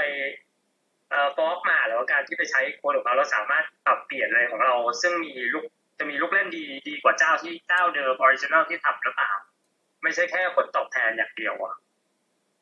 แต่ผมเสริมคุณซาเจนิดหนึ่งอะมันมีประเด็นที่คุณเอิร์ธถามเนี่ยคือการฟ้องมันคือ copy นะเป็น copycat คทคำถามสำคัญเลยคือ ถ้าคุณไม่สร้าง value ใหม่เนี่ยคนมาหาคุณเพราะอะไร คนมาหาคุณเพราะ reward APR คุณสูงในช่วงแรกๆดังนั้นอะพอคุณไม่มี key value แล้วเนี่ยสุดท้ายแล้วเนี่ยคุณจะเติบโตไปด้วยเหตุผลไหนนะเพราะถ้าคุณก๊อปคนอื่นมาได้ คนใหม่ก็มาก๊อปคุณได้เหมือนกันดังนั้นอะหัวใจของมันผมผมเห็นตรงกับคุณซันเจคือ copy ไม่ผิดนะ แต่คุณต้องใส่ key value บางอย่างที่มันเจ๋งกว่าเดิม หรือมันดีกว่าเดิม หรือมันทำอะไรให้มันเกิดความแตกต่างจากเดิมนะตรงนั้นแหละการฟองมันก็จะมี value ขึ้นคือฟองเนี่ยผมคิดว่าประโยชน์อย่างหนึ่งของการฟองคือ ถ้าคุณไปฟองโปรโตคอลที่มีสมัยคอนแทคที่แข็งแรงแล้วเนี่ย อย่างน้อยในเชิงความปลอดภัยสมัยคอนแทคเนี่ยคนไม่ต้องมานั่งลุ้นว่าของคุณเนี่ย มันจะมีบั๊กมันจะมีช่องโหว่ให้คนเจาะหรือเปล่านะครับ นะแต่ข้อเสียอย่างที่บอกคือ ถ้าคุณไม่มีจุดเด่นท้ายสุดแล้วคุณก็จะเป็นแค่ copycat ตัวหนึ่ง ซึ่งไม่น่าจะสร้างแรงจูงใจคนมาอยู่ได้ในระยะยาวครับครับได้ครับอาจารย์เอ๊ะอาจารย์ครับอ่างั้นเดี๋ยวเดี๋ยวนี้ไปคำถามต่อไปนะครับเออโอเคเราเราอาจจะพอเห็นแล้วว่าเราจะคัดเลือกยังไงบ้างครับ ถ้าแล้วถ้าเราอยากจะดูข้อดีข้อเสียของแต่ละ network ของแต่ละ DeFi อะครับอย่างเช่นเราจะดูสมมติอาจารย์อาจจะแบบ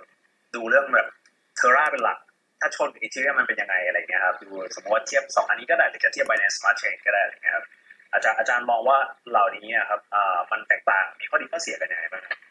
ได้งั้นผมเล่าแบบเป็นภาพใหญ่ๆนะรายละเอียดอาจจะต้องไปศึกษาเพิ่มนะคือจริงๆบล็อกเชนเครือข่ายแรกๆที่ทำ smart contract ได้เนี่ยก็คือ Ethereum นะครับ Ethereum ออกแบบมาเนี่ยมันออกแบบมาน่าน่าจะนานแล้วนะน่าจะเกือบเกือบสิบปีแล้วมั้ง ซึ่ง Ethereum เนี่ยมันมีข้อดีอย่างหนึ่งคือมันเป็น smart contract ที่ได้รับความนิยมสูงมาก การพัฒนา smart contract บน Ethereum เนี่ยเขาใช้ภาษาที่ว่า Solidity นะครับ มีคนทำกันเยอะ แล้วก็มี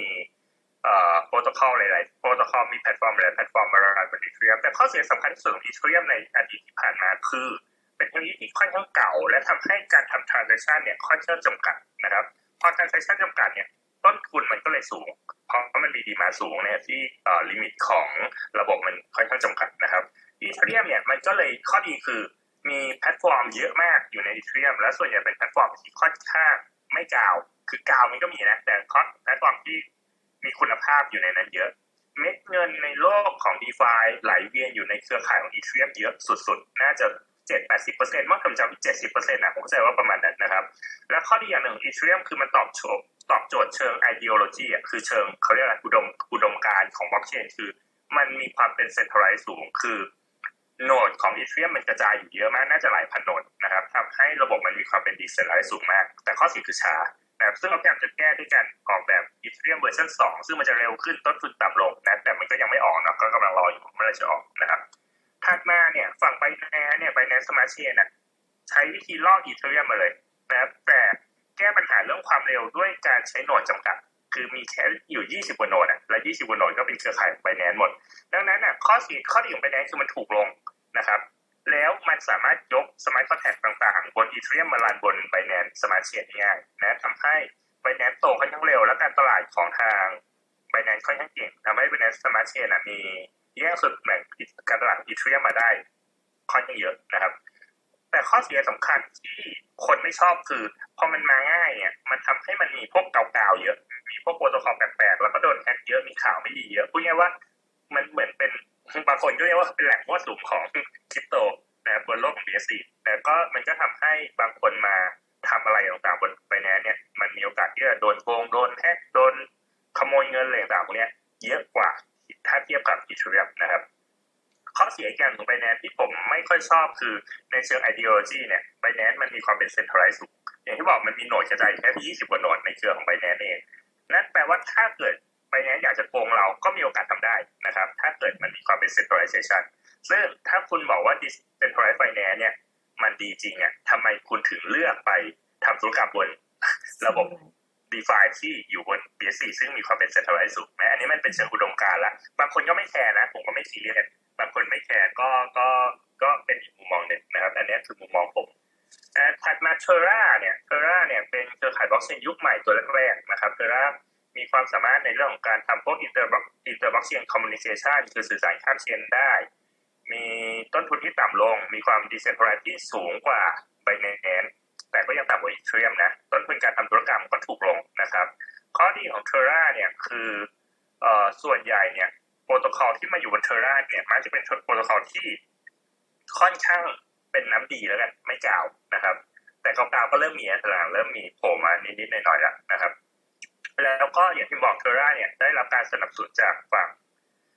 ประเทศของเขาคือทางเกาหลีทำให้หลายๆ service Terra เนี่ยใช้จริงในชีวิตจริงได้นะครับ แล้วก็ผู้สร้างค่อนข้างเก่งอันนี้เป็นเป็นเขาเรียกอะไรเป็นความชื่นชอบส่วนตัว Do Kwon ที่เป็นคนสร้าง Terra เนี่ยผมค่อนข้าง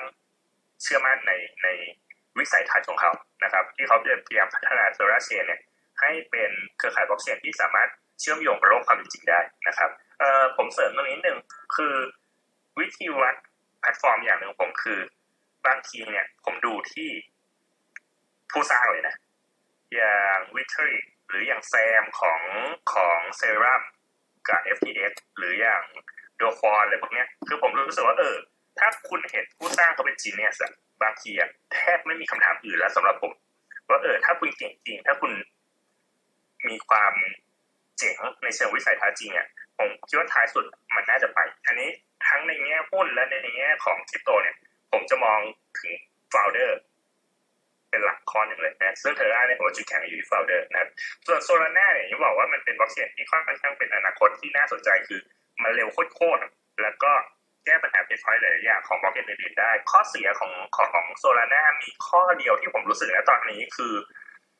การพัฒนาแพลตฟอร์มบน Solana ค่อนข้างเหนื่อย เพราะมันต้องเขียนด้วยพวกภาษา C หรือภาษา Hero Rush เป็นภาษาใหม่ที่เขียนยากนะครับ คือลองคิดภาพแบบคนเขียน Solidity Solidity บน Ethereum กับบน Binance เนี่ยค่อนข้างเยอะละทำให้ภาษามันเป็นมาตรฐาน แต่พอคุณอยากจะทำระบบบนบน Solana เนี่ย คุณต้องหันกลับไปเขียนเป็นภาษา C หรือหันไปเขียนภาษา Rust ซึ่งเป็นภาษาที่เขียนยากเพราะเขียนยาก supply ก็เลยน้อย supply น้อยพูดง่ายว่ามันยังไม่ค่อยมีแพลตฟอร์มใหม่ๆ มาเปิดตัวบน Solana เยอะนะนะครับ แต่ผมคิดว่าปัญหานี้น่าจะแก้ได้ในระยะยาวที่คนเริ่มมี adoption ในการพัฒนาพวก smart contract โดยภาษาใหม่ๆ นอกเหนือจาก Solidity มากขึ้น หรือแม้กระทั่ง Solana ที่เริ่มเอา EVM ก็คือเป็นเป็น virtual machine ของ Ethereum เนี่ยมารันบนเครือข่าย Solana ได้นะมันก็จะค่อยๆแก้ปัญหาที่ไป โอเค ผมจะคุ้นๆแค่อันนี้แหละที่เหลือก็จะมีพวก Polkadot ADA พวกเนี้ย ผมไม่ได้ศึกษาเชิงลึกมากนัก ก็เลยขออนุญาตไม่ให้ความเห็นด้วยครับครับเดี๋ยวเมื่อกี้ที่พี่นิรันดร์พูดอะเดี๋ยวผมขออนุญาตแชร์ตัวเว็บไซต์ให้เพื่อนๆลองไปตามตามดูก็ได้นะครับ อันนี้เว็บไซต์ชื่อ DeFi Llama ครับ ก็อันนี้มันก็จะบอกเราก็เลือกได้นะว่าโปรโตคอลเราจะดูเรื่องของโปรโตคอลไหนอย่างที่พี่นิรันดร์พูดไปแล้วเมื่อกี้ ถ้าเรามาดูตรงนี้ครับก็จะเห็นได้ชัดเจนว่า อย่างของ Ethereum ก็ประมาณ 72เปอร์เซ็นต์นะอยู่อยู่ไอ TVL หรือว่าวงเงินเงินหมุนอยู่ในโลก DeFi 72เปอร์เซ็นต์อยู่ใน Ethereum เดี๋ยวก็ตามมาด้วยตัว Binance เอ่อ Terra Polygon และ Solana Solana ที่ยังน้อยมากๆอยู่ประมาณ2-3เปอร์เซ็นต์เองคือแล้วถ้าเรามาดูตรงจุดที่เขาเขียนว่าโปรโตคอลตรงนี้ครับก็คือ อันนี้ก็คือพูดง่ายๆก็คือเหมือนแบบแพลตฟอร์มอะไรที่สร้างบน Ethereum แล้วกันมีของอะไรบ้าง Ethereum ก็ยังเยอะสุดก็คือเป็นเบอร์หนึ่งนะครับ แล้วก็ ที่เหลือค่อยๆตามมาอย่างไบแนนซ์ก็มี75ตัวเทรามีแค่7 Polygon ก็ยังมีค่อนข้างจะเยอะอย่างของ Solana กับ Avalanche อะไรพวกนี้ก็ยังค่อยๆตามมาก็ยังคือเป็นระดับ data ที่น่าสนใจครับทุกอย่างเนี่ยถ้าเราย้อนไปดูแค่ปีหนึ่งหนึ่งปีที่แล้วครับคืออย่างตัวอื่นนี่ยังแทบไม่มีอะไรเลยเราเรายังเล่นแค่ในโลกกับอีโลกของอีเทเรียมอย่างเดียวกันอยู่เลยคือในทุกวันนี้ผมว่าถามว่าการที่มันมีบล็อกเชนแพลตฟอร์มอะผุดขึ้นมาเต็มไปหมดเลยเป็นเรื่องที่ดีไหม ผมว่าเป็นเรื่องที่ดีนะครับสำหรับถ้าเราเป็นเอ่อคนใช้แพลตฟอร์มก็คือ คือหมายถึงอะไรก็คือยิ่งถ้ามีเรื่องของ competitor เยอะขึ้นหรือว่ามีผู้แข่งเยอะขึ้นมันก็แปลว่าอะไรครับทุกคนก็ต้องเร่งพัฒนาของตัวเองก็ทำให้ของตัวเองดีที่สุดสุดท้ายแล้วคนอย่างคนที่เป็นผู้บริโภคก็จะได้ผลประโยชน์มากสุดนะครับในมุมมองผมก็ก็จะเสริมประมาณนี้ก็น่าจะให้เห็นภาพคร่าวๆที่น้องๆจะเห็นภาพคร่าวๆก็ได้ครับแล้วถ้าอยากจะเข้าไปดูในเว็บไซต์นี้ก็ไปดูได้ครับ อันนี้ผมก็ใช้อยู่ประจำครับเผื่อใครอยากจะหาข้อมูลอะไร ครับวันนี้เปิดโลกมากเลยนะคะ เนี่ย เป็นสิ่งที่เราแบบเพิ่งเห็นบางทีแบบกราฟหรือว่าเมื่อกี้ในเว็บไซต์ที่คุณคุณจันเจแชร์ก็มันมีประโยชน์เหมือนกันนะคะ เราจะได้มาศึกษาด้วยตัวเองนะคะ อืม แล้วก็ชื่อใหม่ๆเต็มไปหมดเลยค่ะ จากที่ผ่านมาไม่กี่เดือนมันก็จะแบบมันเร็วมากเลยอะเมื่อกี้เมื่อกี้อย่างพี่พี่นิรันดร์พูดเรื่องของเอดาไปครับผมก็จริง ๆ ผมผมก็งงๆอยู่เหมือนกันนะ ถ้าในมุมมองแบบมีเพื่อนๆที่เป็นมือใหม่ครับ ส่วนใหญ่ ชอบคุยเรื่องเอดาเยอะมากเลย ซึ่งผมเข้าใจว่ามันก็ยังแปลกๆในสำหรับเราอยู่ก็คืออย่างอย่างคนอย่างผมแล้วกันนะพูดพูดตรงๆก็คือว่าผมยังไม่ได้เห็น คือของเอดาเนี่ยมันเหมือนว่าแพลตฟอร์มเลยยังไม่เคยใช้งานนะก็คือเราแค่ได้ยินว่าเขาจะทำอะไรบ้าง แล้วก็มันยังไม่เห็นอะไรออกมาจริงๆจังๆครับมันก็เป็นแต่ว่าต้องยอมรับนะครับในอีกมุมหนึ่งครับในเรื่องของ community ของ ADA นี่ค่อนข้าง เหนียวเหนียวแน่นมาก strong มากๆ แล้วก็มีผู้ติดตามสูงและมีคนเชื่อมั่นสูงครับเรื่องของการที่เขาจะออก smart contract หรือว่าทำแพลตฟอร์มอะไรเยอะแยะเต็มไปหมดนะครับ คือผมก็ผมก็แค่ยังได้ยินอยู่แต่คือเรายังไม่ได้เห็นแล้วจะไปลองใช้งานมันเนี่ยแต่ว่าถ้าพูดถึงเอ่อแพลตฟอร์มที่เราใช้งานกันอยู่ก็จะมีที่เห็นนะครับ ซึ่งมันก็อะไรได้ตอบตอบยากเหมือนกันคือในสภาพถ้าเป็นผมที่อยากความคุณซันเจผมเล่าเรื่อง ADA ให้ฟัง ADA บล็อกเชนมันชื่อ Cardano นะ Cardano เนี่ยอย่างที่คุณเจบอกมันยังมันยังไม่มี big move อะมันมีมีกระแสว่ามันดี แต่ผมจะบอกในเชิงแนวคิดแต่ว่าดียังไง คือระหว่าง Cardano เนี่ยเป็นบล็อกเชนที่เขียนโปรแกรมโคตรยากเลย โปรแกรมที่เขียนบน Cardano ชื่อว่า Haskell ที่บอกเอ่อ Solana ใช้ Rust เนาะTerra ใช้ Rust ถ้าเป็น Cardano เนี่ยใช้ Haskell Haskell เนี่ยในภาษาเทคนิคผมขอพูดเทคนิคนี่นะทุกคนจะได้พอเห็นภาพมันเป็นภาษาโปรแกรมที่เขาเรียก pure functional programming functional programming เนี่ยมันมีคุณสมบัติพิเศษอย่างหนึ่งครับ คือมันสามารถทำกระบวนการที่ใช้ในการลดความเสี่ยงของการโดนโจมตีได้นะครับกระบวนการตรงนี้มันจะทำให้ถ้าคุณเขียน Haskell ได้ดีนะครับ มันจะสามารถทำเขาเรียก formal verification นะการทำ formal verification เนี่ยมันคือกลไกทางคณิตศาสตร์อย่างหนึ่งที่จะช่วย validate ว่าโค้ดของคุณมีช่องโหว่หรือเปล่านะครับ ซึ่งไอตัวภาษา Haskell เนี่ยมันสามารถ มันออกแบบมาให้รองรับการทำ formal verification นั่นหมายความว่าในชักทางทฤษฎีแล้วเนี่ยคุณสามารถสร้าง smart contract ที่ปลอดปลอดภัยมากขึ้น บนเครือข่าย Cardano ที่เรียน CADA ได้นะคอนเซ็ปต์ดีมากเลย แต่จะบอกว่า Haskell เนี่ยเป็นภาษาที่ไม่โคตรเขียนยากเลย คือเขียนยากจริง และเป็นภาษาที่แทบไม่มีการใช้ใน real world ส่วนใหญ่ใช้สอนในมหาลัย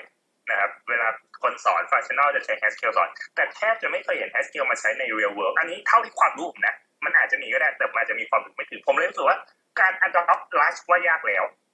ใน Solana การ adopt Haskell ว่าโอ้โหไม่ง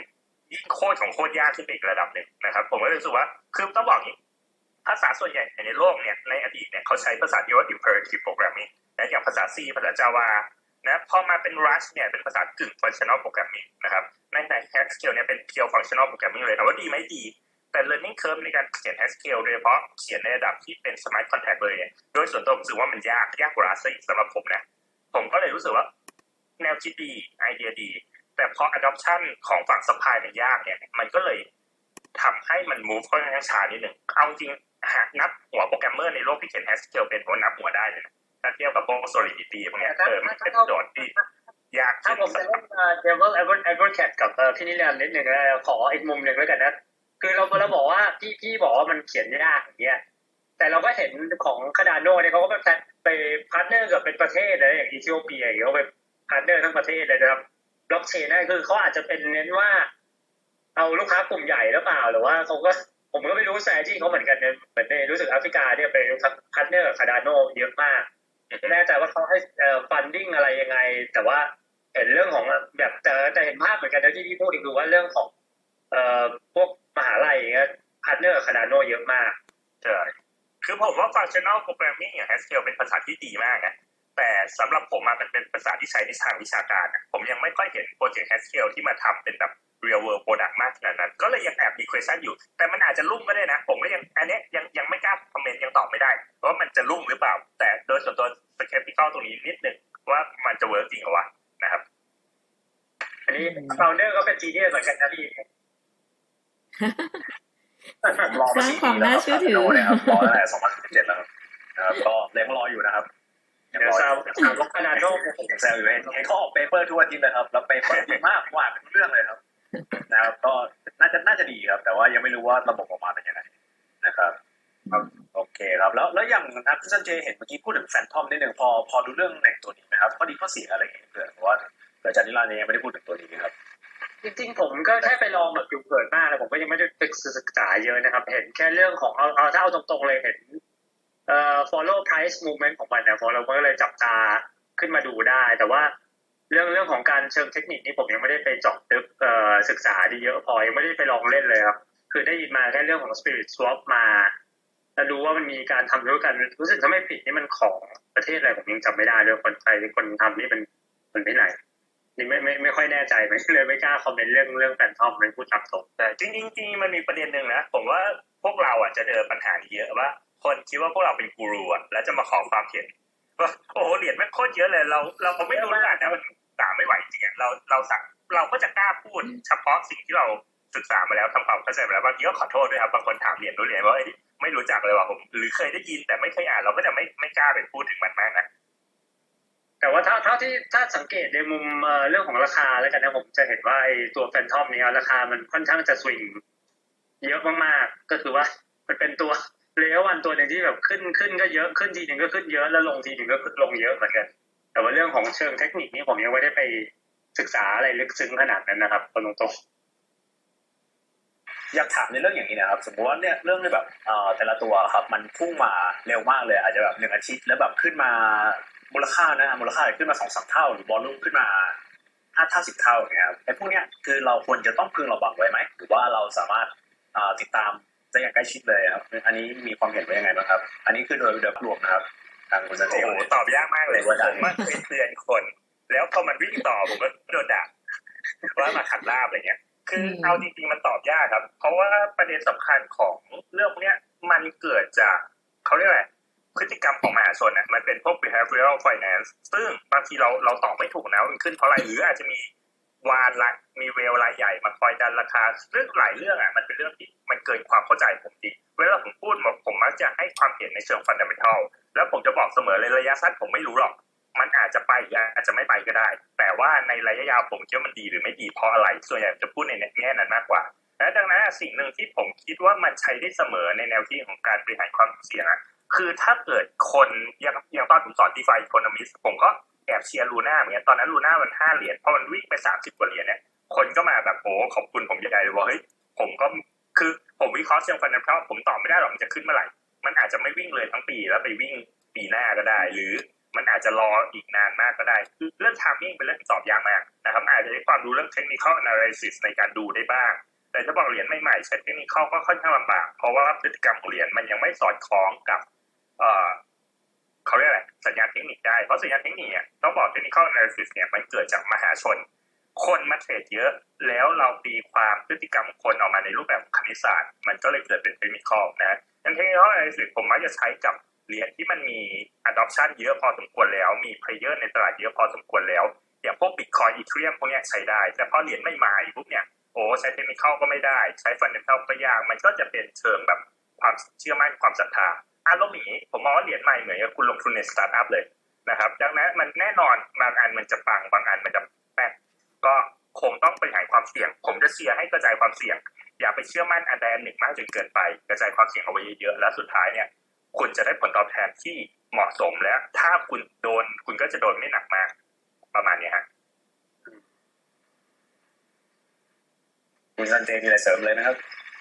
ก็จริงเรื่องการกระจายความเสี่ยงด้วยเลยครับๆ นี่พูดได้เลยนะครับที่เห็นครับกล้องอยู่ก็จริงๆในมุมของผมอะครับ ก็คือว่าเรื่องของผมก็จะเป็นสไตล์ฟันเดเมนทัลมากกว่าแล้วกัน ก็เราเราจะค่อนข้างดู ดูอยู่ว่าเอ่อมอนิเตอร์ครับว่าเหรียญไหน fundamental มันดีหรือไม่ดี มันมีความน่าสนใจยังไงบ้าง แล้วก็เรื่องของอีกอย่างนึงที่เราดูก็คือเรื่องของเอ่อตัวนักลงทุนนะครับ ที่ที่ลงทุนในเหรียญพวกนี้ เขาเป็น VC ระดับโลกหรือเปล่า เป็นมีชื่อเสียงมากขนาดนั้นแล้วใคร back โปรเจกต์นี้อยู่ คือในหลักหลักการของผมตอนลงลงเหรียญใหม่ถ้าเป็นแบบเหรียญใหม่ซะเลยนะคือบางครั้งเราก็พูดยากเหมือนพี่นิรันดร์พูดนี่แหละว่า เราจะกลัวตกรถแล้วเปล่าอย่างยกตัวยกตัวตัวอย่างง่ายๆเลยคือเรื่องของไอ้ตัว Axie Infinity เนี่ยผมอันนี้อาจจะไม่ได้เกี่ยวกับ DeFi โดยตรงนะแต่ว่าเป็นเรื่องของเอ่อเกมที่ Play to Earn ที่ช่วงนี้มาเป็นฮิตมากๆ ผมก็มอนิเตอร์มันตั้งแต่แบบ ราคาคือจริงๆได้ตั้งแต่มันอยู่ในไบแนนแรกๆเลยก็ได้ตั้งแต่ราคาจุดหนึ่งนะจุดห้าอย่างเงี้ยแต่พอเราไม่ได้สนใจหรือไปทำเอ่อ deep dive แล้วให้มันลึกซึ้งอะเราก็จะไม่ค่อยเอ่อรู้ถึงแบบอนาคตของมันคือตอนนั้นเราแค่เหมือน speculate เข้าไปเล่นนะครับแต่ว่าพอเรามาศึกษาจริงๆเนี่ยราคาตอนนั้นผมก็ไปมอนิเตอร์อีกครั้งตอนมันสองสามเหรียญอย่างเงี้ยเราก็ไม่ได้วิเคราะห์ว่า ตัวไม่คาดไม่ถึงแล้วกันว่าตัวเกมแม็กซี่เนี่ยมันจะปังมากขนาดนี้ คือพอมันราคามันวิ่งจาก ประมาณหนึ่งดอลลาร์เนี่ยมาถึงทุกวันนี้ประมาณแปดสิบเก้าไม่รู้เท่าไหร่แล้ววันนี้ผมยังไม่ได้ดูนะราคา แต่มันขึ้นไปถึง all time high ประมาณแปดสิบถ้าผมไม่ผิดนะเจ็ดสิบแปดสิบคือมันก็พุ่งวิ่งโหดมากเลยคือเราแค่ได้เป็นผู้ตาผู้ดูอย่างเดียว เพราะว่าเราไม่ได้มีส่วนร่วม แต่ว่าในอีกมุมหนึ่งเราก็ต้องมาดูแล้วเออถึงถ้าแอคซี่มันก็เป็นเหมือนตัวจุดกระแสเรื่องของ pay to earn นะเราก็ค่อยไปนั่งไล่ดูว่าตัว pay to earn อย่างอื่นหรือว่าเรื่องของ metaverse มีเหรียญไหนน่าสนใจอีก ก็เข้าไปศึกษาแล้วก็ เข้าไปเล่นในเรื่องของในตัว narrative ตรงนี้ผมว่า narrative ก็เป็นเรื่องของเรื่องสำคัญเหมือนกันนะครับในเรื่องของตัวเอ่อ blockchain หรือการลงทุนในตัว cryptocurrency คือบางครั้ง คือถ้าดูง่ายๆนะเหมือนตอนนี้เหมือนเราจะอยู่ในยุคของแบบเรียกว่า NFT แต่ว่า Metaverse Summer ก็ได้เหมือนปีที่แล้วอะครับในช่วงนี้เหมือนกันเราจะอยู่ในเรียกที่ว่า ที่คนเรียกกันว่า DeFi Summer DeFi Summer ในปีที่แล้วคืออะไรครับช่วงเดือน6ถึงเดือน8ปีที่แล้วเนี่ย ถ้าเราไปไล่ดูนะเหรียญ DeFi เนี่ย วิ่งทำทะลุเป็นแบบ all time high เต็มตัวใหม่ๆเต็มไปหมดเลย ไม่ว่าจะเป็นแบบเอ่อมีมีอาเวคอมเพาวอะไรก็วิ่งแบบทะลุ Uniswap อย่างไรช่วงนั้นซูชิก็ขึ้นไปในในช่วงช่วงช่วงเดือน7เดือน8นะก็คือว่าแต่ว่าเหรียญอื่นๆก็จะอยู่นิ่งๆ มันก็คือจะเป็น narrative เรื่องของ DeFi คือนึกสภาพเราไปถือเหรียญอื่นในช่วง DeFi แบบ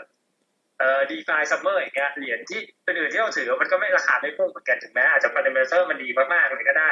แต่มันไม่ใช่เวลาการวิ่งวันก็ผมว่ามันเป็นเรื่องของการแนวทางการลงทุนมากกว่าผมไม่ค่อยจะเป็นเรียกว่าไม่ได้เป็น speculator หรือว่าเป็นพวกแนวทีเราจะดูเป็นเรื่องของโปรเจกต์ที่เรา believe คืออย่างบางครั้งเนี่ยถ้าเอ่อถ้ายกตัวอย่างเลยง่ายก็คือเรื่องของแบบอย่างโซลาร่าเนี่ยผมก็ไล่ซื้อมาทุกราคาจนราคามันไปถึงประมาณแบบสี่สิบห้าสิบดอลผมยังไล่ซื้ออยู่เลยอะก็คือว่าผมก็ believe เยอะพอสมควรอย่างเงี้ยไม่ว่าจะเป็นโซลาร่าเซรั่ม เอ่อ Raydium อย่างเงี้ยคือที่อะไรที่เกี่ยวกับเอ Solana ecosystem เราค่อนข้าง believe เยอะอย่างช่วงหลังตอนนี้ก็มาดูเรื่องของโปรเจกต์ที่เกี่ยวกับเออ gaming ตอนนี้ก็คือเราก็เห็นตัวอย่างอย่าง Axie ไปแล้วเราก็ต้องไปดูว่าเออในเมื่อกระแสเกมช่วงนี้มาเนี่ยมันมีเกมตัวอื่นเลยไหมเราก็ไปดูอย่างอ่าถ้ามีในที่มันเลสเซียตลาดอยู่แล้วเราก็ทุกคนก็จะเห็นมีเรื่องของตัวเหรียญที่ชื่อ Alien World แต่พอเราไปดูเรื่องของแพลตฟอร์มของมันเนี่ยมันก็ดูเฉยๆสำหรับเรา แต่พอเราไปดูอีกเหรียญหนึ่งที่ชื่อ a l e s อย่างเงี้ยเราก็ไปเห็นวิดีโอมาแล้วว่า เออมันน่าสนใจเกมมันยังไม่เปิดนะแต่ราคามันก็วิ่งไป ถึงระดับหนึ่งแล้ว แต่ว่าเราก็ยังคิดว่าเออถ้าเกมมันเกิดขึ้นมาเนี่ย เราก็อาจจะเห็นได้ว่ามันน่าจะมีอะไรพัฒนาแล้วเอาไปต่อยอดได้ แต่ว่าถ้าคนพูดถึงเรื่องของ Metaverse สิ่งนี้มันก็จะมีเหรียญสองสามเหรียญนะที่ดังๆก็คืออย่างแซนบ็อกแล้วก็ตัวมาน่าอย่างส่วนตัวแล้วเราก็ดูมาน่าแล้วเรายังก็ดูว่ามันแพลตฟอร์มมันอาจจะยัง คนใช้งานน้อยหรือว่าเล่นครับ network มันยังเล็กอยู่คือถ้าเทียบกับ Sandbox ถ้ามีพวกบริษัทเอ่อยักษ์ใหญ่ไปลงทุนซื้อซื้อที่ดินใน Sandbox ผมว่า Sandbox ก็เป็นอะไรที่น่าสนใจเหมือนกันนะครับคือเราก็ต้องดูตาม narrative ไปเรื่อยๆในในมุมของผมนะคือบางครั้ง narrative หรือว่าเหรียญที่เราซื้ออะมันไม่ได้อยู่ในช่วงที่มันกระแสเป็นที่พูดถึงของตลาดแล้วกัน คือบางครั้งมันจะมี narrative เรื่องของ Oracle หรือเรื่องของ Layer 1อย่างเงี้ยทุกตัวเลยว่า Layer 1ก็ ขึ้นไปเหมือนเหมือนกันหมดนะแต่ว่าขึ้นเยอะขึ้นน้อยนี่แล้วแต่ เราเราที่เราดูอะมันมาเจนี่ครับเอ่ออธิบายคำว่า layer one หน่อยครับคืออะไรครับเผื่อผู้ฟังจะได้เข้าใจ layer one ก็เป็นเอ่อ blockchain protocol พื้นฐานก็คือแบบอย่างที่เราคุยกันไปนะ ก็คืออย่าง Ethereum อย่างเงี้ย Solanaเอ่อ Terra ก็ถือว่าเป็น layer one ได้เหมือนกันคือคร่าวๆก็เป็นเหมือน blockchain platform แล้วกัน ที่เอาให้คนไปสร้างอะไรบนแพลตฟอร์มเขาได้ ครับครับอันนี้ผมเสริมคุณซาเจนในมุมมองของผมกับพวก Play to Earn กับพวก NFT เนี่ยผมอะเป็นคนที่ใครถามผมก็ตอบไม่ได้เลย เพราะจริงๆมันมีสิ่งหนึ่งที่ผมค่อนข้างจำขึ้นใจเลยคือ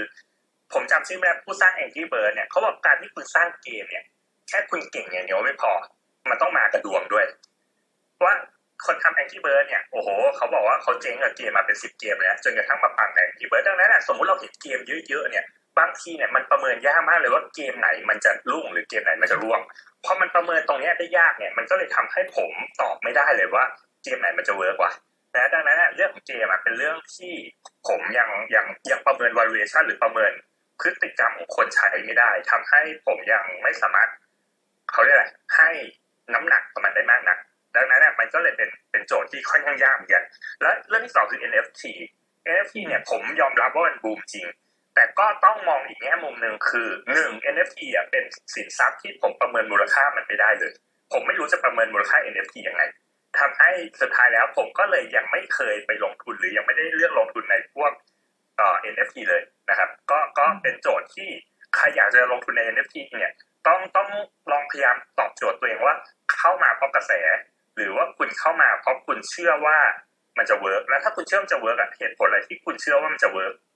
นะตรงนี้คงผมยังตอบปัญหาตัวเองไม่ได้ ดังนั้นอะใครลงทุนคงต้องพยายามตอบคำถามตรงนี้ของตัวเองว่า คุณเข้ามาเพราะเหตุผลไหนนะครับ ครับครับก็เคยเห็นกันนะครับลูกก้อนหินนะครับ ก็น่าจะหลายล้านดอลลาร์นะ แล้วก็ลูกแบบ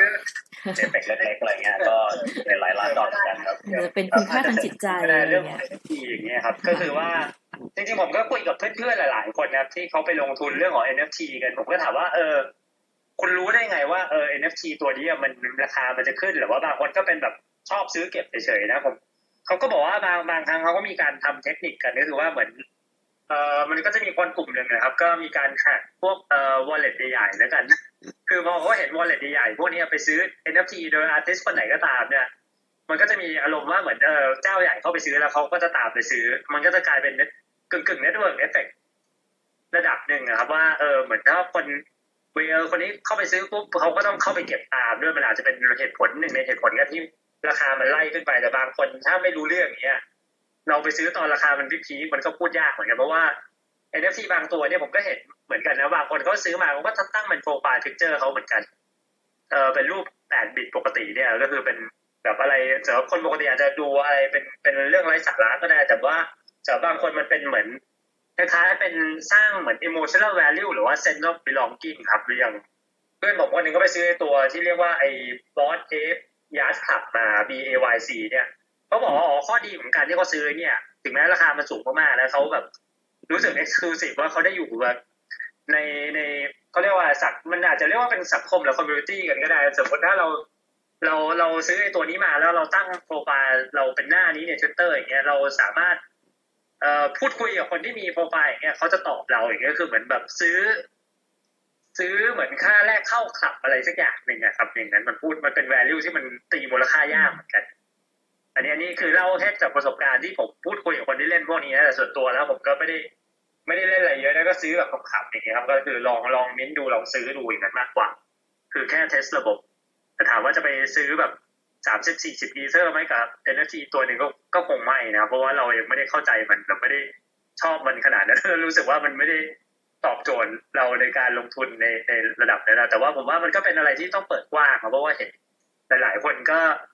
สร้างรายได้จากการซื้อ NFT ซื้อขาย NFT เยอะพอสมควรนะครับอันนี้ก็ตอบตรงๆว่ามี คนสร้างรายได้จากตรงนี้เยอะเยอะเอ็มมหาศาลเลย บางบางครั้งนี่ราคามันพุ่งแบบอาทิตย์หนึ่งพุ่งพุ่งไปเจ็ดแปดเท่า มากกว่าการซื้อเหรียญไว้เฉยก็ก็เป็นอีกช่องทางหนึ่งเหมือนกันครับที่จะเก็งกำไรได้นะในอีกมุมหนึ่งนะครับแต่ผมเสริมคุณซันเจนหนึ่งคือมันมีคนที่ผมเคยคุยด้วยที่เขาอยู่ในวงการ NFT เนี่ยมันมีการปัดราคาสินทรัพย์กัน ผมยกตัวอย่างนะ ผมทำ NFT อะไรกระจอกง่อยๆขึ้นมาชิ้นหนึ่งอะ แล้วผมเอาขึ้นไปขายที่ OpenSea อะไรเงี้ย แล้วก็เอา wallet ผมมี wallet หนึ่งอะมาซื้อ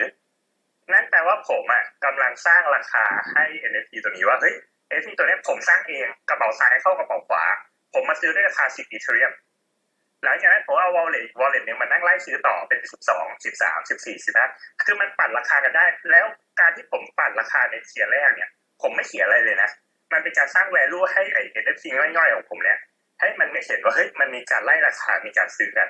ซึ่งแม้กระทั่งเมืองนอกอะมันมีคนทำบอทเลยนะมานั่งไล่เทรดราคา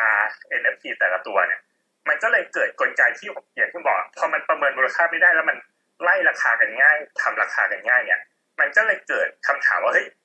real value ของมันอะจริงๆมันคืออะไรกันแน่ฮะมันก็เลยเป็นโจทย์ที่ผมยังไม่มีคำตอบตรงนี้ ก็ยังไงฝากทุกคนที่ลงทุน NFT ก็ต้องพึงระวังประเด็นตรงนี้ไว้นิดหนึ่งฮะ NFT มันมันเป็นเหมือนระบบที่เขาเรียกว่ามันมันเป็นการประมูลกัน เพราะฉะนั้นบางทีมันก็อาจจะสร้างลักษณะ community ได้ อย่างนี้ใช่ไหมคะคุณนิรันดร์ที่คุณนิรันดร์หมายถึงแล้วก็ที่ผมหมายถึงอะหมายถึงว่าผมผมปั่นราคาด้วยตัวเองอะสมมุติผมมี wallet อยู่สิบ wallet อ่าค่ะเออโอ้แล้วผมก็แอบมาซื้อกันเองอะ wallet หนึ่งซื้อ wallet สองมาซื้อไล่ราคาสุดท้ายเงินมันอยู่ที่ผมเหมือนเดิมอะคือผมไม่เสียสักบาทเลยนะแล้วผมทำราคา NFT เลยขึ้นไปที่50อีเทเรียมได้เลย โดยที่เงินทั้งหมด50อีเทเรียมผมจ่ายเข้ากระเป๋าตัวเองเลย แล้วคนก็เห็นโหทำไม NFT ตรงเนี้ยมีคนไล่ตั้งแต่หนึ่งอีเทเรียมถึง50อีเทเรียมเขาก็จะมารับไม้ต่อจากคุณผมก็ทำกำไรสบายๆจากตรงนี้ ถ้าเกิดมันมีคนที่เชื่อในธุรกรรมที่ผมทำนะว่ามันปั่นราคาง่ายมากอ่าค่ะ ก็เป็นมันเป็นเหมือนอารมณ์อารมณ์ watch trade กันนะครับว่าง่ายๆคือบางครั้งเราอาจจะไม่ได้ปัดแบบ wallet ตัวเองก็ได้เขาคือคือว่าเราเนี่ยในห้องนี้ เออบอกทุกคนว่าเราจะสร้าง NFT ตัวหนึ่งขึ้นมาแล้วทุกคนไปซื้อแล้วก็วนวนกันในห้องนี้ครับ ค่ะ แล้วก็แต่ว่าในบล็อกเชนก็จะเห็นไงว่าเออตัวนี้มันมีการซื้อขายจริง แล้วคนที่ไม่รู้แบบคนวงนอกที่ไม่ได้อยู่ในห้องนี้ ก็อาจจะเห็นก็ได้เออไอตัวกระดาษใบนี้กระดาษเปล่าๆ NFT อันเนี้ยคนซื้อขายตั้งยี่สิบสี่สิบห้าสิบปีเทอร์ ผมไปเออผมไม่เกี่ยวแต่ผมอยากได้บ้างอย่างเงี้ยเป็นซื้อไปหกสิบปีเทอร์แล้วกัน น่าจะมีคนรับคนเราน่าจะเอาไปขายต่อได้ก็มีเหมือนกันเหมือนเหมือนกับการปั่นกระแสนิดนึงใช่ไหมคะใช่ช่วยสร้างให้มันมีในความเมืองนอกเขามีการทำพวก bot มาจับการปั่นเลยนะว่าเอ้ยอืม wallet บางอันเนี่ยไม่เคยมี transaction เลยอยู่ๆมานั่งไล่ซื้อเหรียญเนี่ยรู้แล้วเนี่ยใช้ bot มานั่งไล่ปั่นกันละอ่า อันนี้ก็เป็นก็เป็นมีนทุกวงการที่ค่ะที่ต้องเออพอได้ฟังจากคนละวงแล้วเนี่ยมันมีแบบนี้ โอเค เข้าใจเรื่องเลย เราก็มาถึง NFT ละแต่ว่าถ้าอืมถ้าผมจะถามกลับไปตรงเมื่อกี้เราเราคุยคือมือใหม่อะนะคะนักลงทุนกาวคำว่ากาวไม่กาวมันจะบนบนเอ่อในลักษณะของแพลตฟอร์ม เราเข้าใจแล้วในแง่ของถ้าเราเราพิจารณาพื้นฐานเอ่อตัว performance ของของตัวแพลตฟอร์ม แต่ว่า ที่บอกว่าไอ้พวกแพลตฟอร์มที่มันเป็นพวกกาวกาวอย่างเงี้ย คือมันจะมันจะเอ่อเข้าค r i ทีเรียแบบเนี้ยมันมันมันดูตรงไหนอะคะเราจะได้ระวัดระมัดระวังในแง่ของนักลงทุนไหมจริงๆ ผมผมให้ให้มุมมองในเชิง fundamental แล้วกัน คือผมอะพยายามจะมองบล็อกเชนเป็นเหมือนสินเอ่อพวกคริปโตเป็นเหมือนสินทรัพย์ประเภทหนึ่งไม่ว่าจะเป็นหุ้น ไม่ว่าจะเป็นสินค้าโภคภัณฑ์หรือไม่ว่าเป็นค่าเงินต่างๆเนี่ย เราพยายามจะมองก่อนว่าตกลงแล้วอะ demand supply มันเกิดจากเรียลแวลูมันจริงๆหรือเปล่าหรือว่าไอ้คำว่ากาวผมเนี่ยคือ ของไม่ได้มีอะไรเลย แต่โอ้คนมาปั่นราคาคนมาเออเขาเรียกอะไรเชียร์หรือคนมาดันราคา หรือคนมาพูดในเชิงบวกแบบ เกินเกินความจริง แล้วพอเราวิเคราะห์เชิง fundamental เราเห็นว่าเฮ้ย fundamental เนี่ยมันไม่ได้ดีอย่างที่บอกนะอ่าหรือมันไม่ได้มี มีนัยยะที่มันจะเติบโตได้นะ คือผมจะมีหลักเกณฑ์การประเมินคุณค่าของคริปโตอยู่ประมาณหกข้อนะครับ ข้อแรกอะคือหนึ่งผู้สร้างเป็นใคร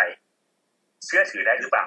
นะครับ อย่างอย่างที่ผมบอกผมชอบเซรั่มเพราะทางแซมเนี่ยก็เครดิตเขายังดีอยู่แล้ว เขาเป็นเจ้าของ FTX มีความจริงเนี่ยสูงมากหรือโดฟอนที่ทำเทราเนี่ยหนึ่งผมดูที่ผู้สร้างนะถ้าผู้สร้างดีผมจะมองว่ามันอาจจะไม่เก่าก็ได้นะครับสอง ดูที่ไหนดูที่การ allocate token ว่าเฮ้ยมันมีการทำการแจกจ่ายโทเค็นแบบแปลกๆหรือเปล่า ถ้ามันมีการ allocate token แบบแปลกๆให้ founder ถือไว้ซะเยอะเลย แล้วก็มาสร้างราคาด้วยการแจกนู่นแจกนี่อะไรที่มันดูผิดปกติ ตรงเนี้ยผมก็จะตีความมันในเชิงลบนะครับสามผมจะดูเรื่องของ community community ที่ดีเนี่ย ผมอยากให้แนะนำให้ลองไปดู community ที่อ่าผมยกอย่าง Uniswap เนี่ยเป็น community ที่ค่อนข้างดี Terra community ค่อนข้างดีคือพูดในเชิงงานวิเคราะห์ community ที่ดีเขาจะวิเคราะห์ปัจจัยพื้นฐาน community ที่กาวๆเนี่ยเขาจะไม่ค่อยสนใจปัจจัยพื้นฐานหรอกเขาจะพูดแค่ว่าเอ้ยมันจะ moon เมื่อไหร่จะกี่เด้งจะอะไรมาไล่ราคามาสร้างข่าวมาสร้างราคากันในเชิงคล้ายๆเหมือนหุ้นปั่นนั้นผมก็จะลดสกอร์ลงไปนะครับ ข้อสี่ผมจะดูที่ business model ของแพลตฟอร์มนั้นๆคุณทำธุรกิจจริงไหมทำธุรกิจ แล้วแก้ pain point อะไร แล้ว value ของมันคืออะไรนะครับ ปัจจัยที่ห้าผมจะดูเรื่องของเอ่อเกี่ยวกับอืมเขาเรียกอะไร holder benefit holder benefit คือผู้ถือเหรียญได้ประโยชน์อะไรบางแพลตฟอร์มเนี่ยคุณถือเหรียญกันไปเถอะคุณไม่ได้ผลประโยชน์เลยนะบางแพลตฟอร์มมีการเอากระแสเงินสดไป burn เหรียญทิ้งลด supply ทำให้ราคาขึ้นบางแพลตฟอร์มมี use case ที่คุณเอาเหรียญไปใช้จะได้ประโยชน์อะไรบางอย่างแต่บางแพลตฟอร์มเนี่ยถือเหรียญไปคุณไม่ได้อะไรเลย ดังนั้นเหรียญจะขึ้นเพราะอะไรเหรียญจะขึ้นไม่ได้เพราะจากปัจจัยพื้นฐานเชิง fundamental แต่เหรียญขึ้นเพราะคน FOMO กันหรือคนมาไล่ราคากันนะครับ และประเด็นสุดท้ายผมคิดว่าสำคัญมาก ๆ ก็คือ real world use case ที่ผมพยายามบอกว่า มันสามารถโตต่อไปให้มันเกิดเป็นให้มันมา disrupt traditional finance ได้จริงหรือเปล่า ถ้ามันทำได้จริงตรงนี้ผมคิดว่าน่าจะเป็นนวัตกรรมที่น่าสนใจนะครับ อย่างที่ผมบอกว่าผมไม่ค่อยชอบ DEX นะครับ เหตุผลหนึ่งก็เพราะว่าผมรู้สึกว่า DEX ณปัจจุบันเนี่ยมันยังไม่สามารถแก้ปัญหาเรื่องของ real world ได้ว่า ต้นทุนในการ swap มันยังสูง หรือเอัลกอริทึมอย่างพวก AMM มันยังไม่ค่อยดีนี่เป็นเหตุผลที่ผมค่อนข้างชอบเซรั่มเพราะแม้ทาร์เดชันมันยังสูง แต่ว่ามันสามารถทำพวกระบบ order book ซึ่งมันมันมันมันพิสูจน์มาแล้วใน traditional finance ว่าการเทรดเป็น order book เนี่ยมันมีคุณภาพค่อนข้างสูงเมื่อเทียบกับพวก AMM อะไรประมาณนี้ฮะก็ก็จะมีปัจจัยหกอย่างจะดูว่ามันกาวหรือไม่กาวก็ประมาณนี้ค่ะ คุณเซนเจมีอะไรเสริมไหมค่ะ ก็เดี๋ยวเปิดไมค์ก่อนครับ เปิดไมค์แล้วครับ โอเคอ่าก็จริงๆส่วนตัวผมอะครับเอ่อถ้าจะเสริมนิดนึงผมก่อนที่ว่าจะดูแพลตฟอร์มกาวไม่กาวคือ ผมก็จะใช้หลักเหมือนในการลงทุนเอ่อสตาร์ทอัพแล้วกัน แต่ว่าเราต้องมองในมุมที่ว่า เราเป็นแบบ investor หลังๆ แล้วแล้วกันก็คือว่าอย่างแรกเลย เราก็ต้องดูก่อนว่าเอ่อ potential ของทีมครับมีความน่าเชื่อถือขนาดไหน อันที่สองที่ผมจะดูเยอะๆก็คือเรื่องของเอ่อ early backer ของ project นั้นๆนะครับ คือเราก็จะมี list ของ VC ดังๆอะที่เขาลง project เรียกว่า project พวก blue chip แล้วกัน คือส่วนใหญ่ถ้ามีชื่อ VC พวกนี้ติดมาก็คือเป็นเหมือนคล้ายๆ เป็นแบรนด์สแตมให้เราถึงระดับหนึ่งแล้วครับ ว่ามันเออมันน่าเชื่อถือได้ถึงระดับหนึ่งแล้วก็ทีมก็ค่อนข้างเขาน่าจะทำ due diligence มาดีพอแล้ว เพราะว่าเราก็ต้องมองตัวเองอย่างนี้ว่าเราเป็นมองตัวเองว่าเป็นเหมือนแพลงก์ต้นแล้วกัน ก็ขอติดกับเอ่อเจ้าใหญ่ไปด้วยแล้วกัน คือเราไม่ได้เป็นเจ้าใหญ่ VC ที่ไปลงทุนกับเขาได้ใน early stage แต่เราก็ดูได้ว่าใครเป็นคน back เขา คือแล้วอย่างที่สามก็คือเป็นดูเรื่องของตัว value proposition นะว่าเอ่อ project นั้นพยายามจะสร้างนวัตกรรมอะไรเอ่อแก้ไขปัญหาอะไรอยู่ แล้วก็ปัญหาที่เขากำลังแก้เนี่ยมันใหญ่ขนาดไหนแล้วมัน มัน make sense แล้วแบบที่อะไรที่เขาทำอยู่อะไม่ใช่ว่าเขาเทคโนโลยีที่เขา propose มามันจะแบบเวอร์อลังการแล้วแบบเออมันมันเวอร์จนที่แบบคนสร้างก็คือสร้างไม่ได้ครับ แล้วก็อย่างที่สี่ก็คือเรื่องของเอ่อพวกโทเค็น e อ o น o มิกที่อาจจะพี่นิรันดร์ก็แตะไปแล้ว คือบางบางเหรียญเลยนะผมดูว่าโอ้ทุกอย่างเนี่ย perfect หมดเลยแต่พอไปดูเรื่อง ตัวโทเค็น e อ o น o มิกก็จริงๆก็บางคนบอกว่าจะวิเคราะห์ยากก็ยากนะเพราะว่าบางอันนะครับ ที่เราสไตล์ผมเองแล้วกันแล้วกันนะครับ คือถ้าเห็น โปรเจกต์ไหนที่ระดมทุนมาเยอะๆแล้วครับ มันก็เหมือนว่า valuation ของเขาอะไปแล้วโอกาสเติบโตก็อาจจะน้อยกว่าก็ได้ก็คือดูเรื่องของหลัก market cap อะครับถ้าเทียบกับว่าเออโปรเจกต์นี้ระดมทุนไม่ได้เยอะมาก fully diluted market cap เขาก็ไม่ได้ไปไกลมาก แล้วไปเทียบกับคู่แข่งเขาอีกทีหนึ่งแล้วดูคู่แข่งในตลาดด้วยว่ามีใครบ้าง อย่างถ้าเราเทียบกับ อย่างถ้าเทียบง่ายๆก็คือมันมี Chainlink พวกนั้น Chainlink มันก็ มี Band ออกมาใช่ไหมครับ เราก็ดูเทียบกันได้ว่าเออ market cap ของ Chainlink ไปถึงขนาดไหน Band มีโอกาสจะไปขนาดนั้นหรือเปล่า แล้วก็หรือว่าถ้าดูแบบโปรเจกต์พวก layer one อย่างเงี้ยเออแน่นอนแล้วเจ้าเบอร์หนึ่งอยู่ก็คือ Ethereum อย่างเงี้ยแล้วก็ไปดู market cap ของคนอื่นที่ตามมา แล้วมีใครมีโอกาส overtake คนอื่นได้ ก็เป็น potential ให้เราเห็นนะครับว่าโอกาสในการเติบโตนี่มันมีมากน้อยขนาดไหนมากกว่า ซึ่งผมว่าไอ้เรื่องของ market cap เนี่ยเป็นเป็นเรื่องสำคัญมากคือบางเหรียญเนี่ยดีไซน์มาดีมาก แต่ว่าพอไปดู เรื่องของเอ่อ market cap ที่เขาปล่อยเหรียญมาเนี่ยมันราคามันเวอร์วังอลังการมากคือเราก็ไม่กล้าเข้าเหมือนกันคือบางคนพูดได้ว่าเหรียญนี้จะไปสิบดอลลาร์แต่พอเรามาคูณดูว่าสิบดอลลาร์เนี่ยในเรื่องของมูลค่าตลาดมันจะเป็นประมาณเท่าไหร่ซื้อเมืองซื้อ ซึ่งอาจจะไปถึงก็ได้แต่ว่าความเป็นไปได้ที่มันยากมากคือมันต้องลุ้นให้แบบว่า market cap ของทั้งตลาดเนี่ยโตไปอีกสามเท่ากว่าจะมันจะถึงราคาด้านในอย่างเงี้ยผมก็ลองดูเรื่องของ potential เรื่องพวกนี้ แต่ถ้าตามสไตล์แล้วเราจะส่วนใหญ่ไปหาเหรียญที่ market cap ค่อนข้างจะเล็กก่อนนะครับ แล้วว่าดูแบบก่อนที่มันจะโตหรือว่าบางครั้งก็จะเป็น mid range แล้วให้อาจจะเป็นบาเป็น top top top 50 coin ก็ได้ครับสไตล์นี้มากกว่า อืมค่ะค่ะ ก็ในแง่ของ เอ่อถ้าเกิดว่าเราเข้าไปในเอ่อเขาเรียกว่าตัวเล็กๆก่อนอะไรก่อน ถ้า performance เขาเขาได้เนี่ย มันก็โตตามกันไป ทีนี้จะถามว่าแล้วในแง่ของการติดตามข่าวสารข้อมูลอย่างโอเค อย่างคนลงทุนสมมติว่าถ้าเป็นหุ้นเนี่ยเราเซ็ตเอ่อบริษัทจดทะเบียนอยู่ในเซ็ตเราอาจจะตามข่าวสารจากเซ็ตจากเซ็ตเทรดอะไรต่างๆ แล้วอย่างเนี้ยค่ะ เราในใน DeFi เนี่ยเราติดตามข่าวสารมันยังไงบ้าง ใครจะ announce อะไรนู่นนี่นั่นอะไรเงี้ยค่ะถ้ามุมมุมผมนะผมจะตามเรื่องข่าวสารเยอะมากก็คือในมุมผมนะครับเอ่อข้อมูลแหล่งข้อมูลที่ดีที่สุดก็คือน่าจะเป็นเรื่องของตัวในตัว Telegram และตัว Twitter ครับที่พูดตามตรงเลยเลยว่าเป็นตัวเอ่อโพอะไรเป็นบล็อกของเอ่อ project นั้นๆก็ได้คือเอาตรงๆที่ผมใช้ประจำก็คือว่าผมจะมี Twitter เขาไปตามพวกเอ่อ โปรเจกต์ที่ผมสนใจอยู่แล้วก็จะไปติ๊กว่าแบบว่าถ้ามีอัปเดตอะไรเนี่ยให้เด้งแบบเด้งขึ้นมาในฟีดผมทันทีอย่างเงี้ย คือพอเราเปิด Twitter เราปุ๊บเราก็จะเห็นอัปเดต เรื่องของโปรเจกต์นั้นตลอดเวลา แล้วก็มีเรื่องของ Telegram ก็คือเข้าไปดูด้วยว่าเขามี announcement อะไรใหม่ๆหรือเปล่า แล้วว่ามีรถแมพจะทำอะไรอยู่บ้างเนี่ยครับ ก็ล่าสุดก็คือสมมติถ้าโปรเจกต์จะมีเปิด product เพิ่มอย่างเงี้ย เราก็จะไปเห็นได้เป็นคนแรกๆเนี่ยเราก็ติดตามอยู่เรื่อยๆ อย่างใกล้ชิดแล้วกัน คือมันจะไม่ได้เหมือน traditional world ตรงที่ว่าเราต้องรออ่านพวกข่าวสารที่เขาประกาศตามตามข่าวแล้วออกออก officially อันนี้มันในมุมของโลกคริปโตมันจะ unofficial กว่านั้นเยอะอะครับ อืมโอเคค่ะ แล้วคุณนิรันดร์ล่ะคะตามตจรงไหนริงยังๆไงนั่นคือแบบคุณซันเจเลยครับ ก็คือค่ะ official เนี่ย ผมว่าน่าเชื่อถือมันเป็นเหมือนกับแหล่งที่เจ้าของเขาออกมาบอกเล่าความเป็นไปนะแล้วก็อีกชั้นแนวหนึ่งก็พวกเทเลกรมเนี่ยไปดูคอมมูนิตี้เขาคุยอะไรกัน ผมยกอย่างคอมมูนิตี้เทอร่าของไทยดีมากนะคือบางเรื่องเนี่ยโอ้โหเขาวิเคราะห์กันลึกคืออันที่ผมแบบเซอร์ไพรส์เลยว่าเออลึกมากๆนะครับผมคิดว่าพวกคอมมูนิตี้เนี่ยน่าจะเห็นเขาเรียกภาพใหญ่ของระบบทั้งหมดที่มันไม่มี bias ส่วนเอ่อ official บล็อกของแพลตฟอร์มอย่างพวก Medium แบรนด์ต่างแต่ละที่เนี่ยก็จะบอกถึงรถเนี่ยบอกถึง พัฒนาสำคัญสำคัญหลายอย่างของโปรโตคอลนะครับ แล้วส่วนใหญ่ก็จะตามพวก founder นะว่า founder เขาชอบลง YouTube สัมภาษณ์โน่นนี่กันมีไลฟ์มีอะไรเงี้ยแล้วก็ลองไปตามฟังวิสัยทัศน์เขามุมมองเขาที่มีต่อสิ่งที่เขาทำอยู่ว่าแนวโน้มจะเป็นยังไงบ้างมันน่าจะประมาณนี้ยนะฮะเออแล้วอีกอย่างหนึงเดี๋ยวผมเสริมไปที่ผมชอบทำก็คือว่าจะเอาไอ้ตัวชื่อเหรียญที่ผมตามนะครับ ก็เขียนลงไปใน Twitter แล้วมันก็จะขึ้นฟีดมาบางครั้งมันก็จะมีพวก เอ่อ KOL หรือว่าพวกอินฟลูเอนเซอร์หรือว่าคนที่วิเคราะห์เหรียญพวกนี้ทั้งในแง่บวกและในแง่ลบนะครับ มันก็จะมีสองแง่เหมือนกัน เราก็ไปตามอ่านทั้งสองฝ่ายอย่างเงี้ยแล้วก็ลองลองวิเคราะห์ เอาข้อมูลพวกนี้มาปรับปรับใช้กับเราวิเคราะห์ของเราดูแล้วกันแต่ว่าต้องเซลล์เรียนนิ่งมากๆเลยใช่ไหมคะครับ ต้องอะไรนะครับเซลล์ learning ค่ะต้องหาข้อมูลเองทุกอย่างหนึ่งว่ามันก็จจะริต้องงๆผมว่าถ้าถ้าคนแบบว่าถ้าถ้าลองลองตามกันดูผมว่าจริงๆมันก็ไม่ยากนะอืมคือถ้าถ้าตามกันจริงๆอะผมว่ามีแค่เรื่องของ Twitter กับ Telegram เนี่ยเราก็แค่ตามตามตามที่เรา follow ไปเยอะแยะไปเรื่อยๆครับ แต่อย่างที่บอกก็คือว่า คือในในโลกคริปโตอะมัน opportunity มันเยอะมากโอกาสมันเยอะมากจนเป็นไปไม่ได้หรอกที่เราจะตาม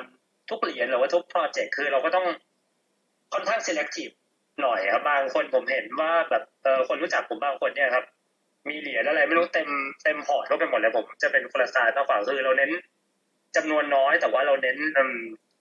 เอ่อค่อนข้างมอนิเตอร์มันอย่างเอ่อเขาเรียกว่าละเอียดและกันเรียกอย่างนั้นมากกว่าคือพอเราไปลงแบบหลายๆเหรียญขึ้นมา จริงๆก็เป็นอาจจะเป็น strategy ของบางคนก็ได้นะครับ ก็คือหยอดทุกที่อย่างเงี้ย แล้วแล้วก็ลุ้นว่าตัวไหนจะเกิดขึ้นมางอกเงยมาเป็นตัวร้อย X หรือห้าสิบ X อะไรก็ว่ากันไป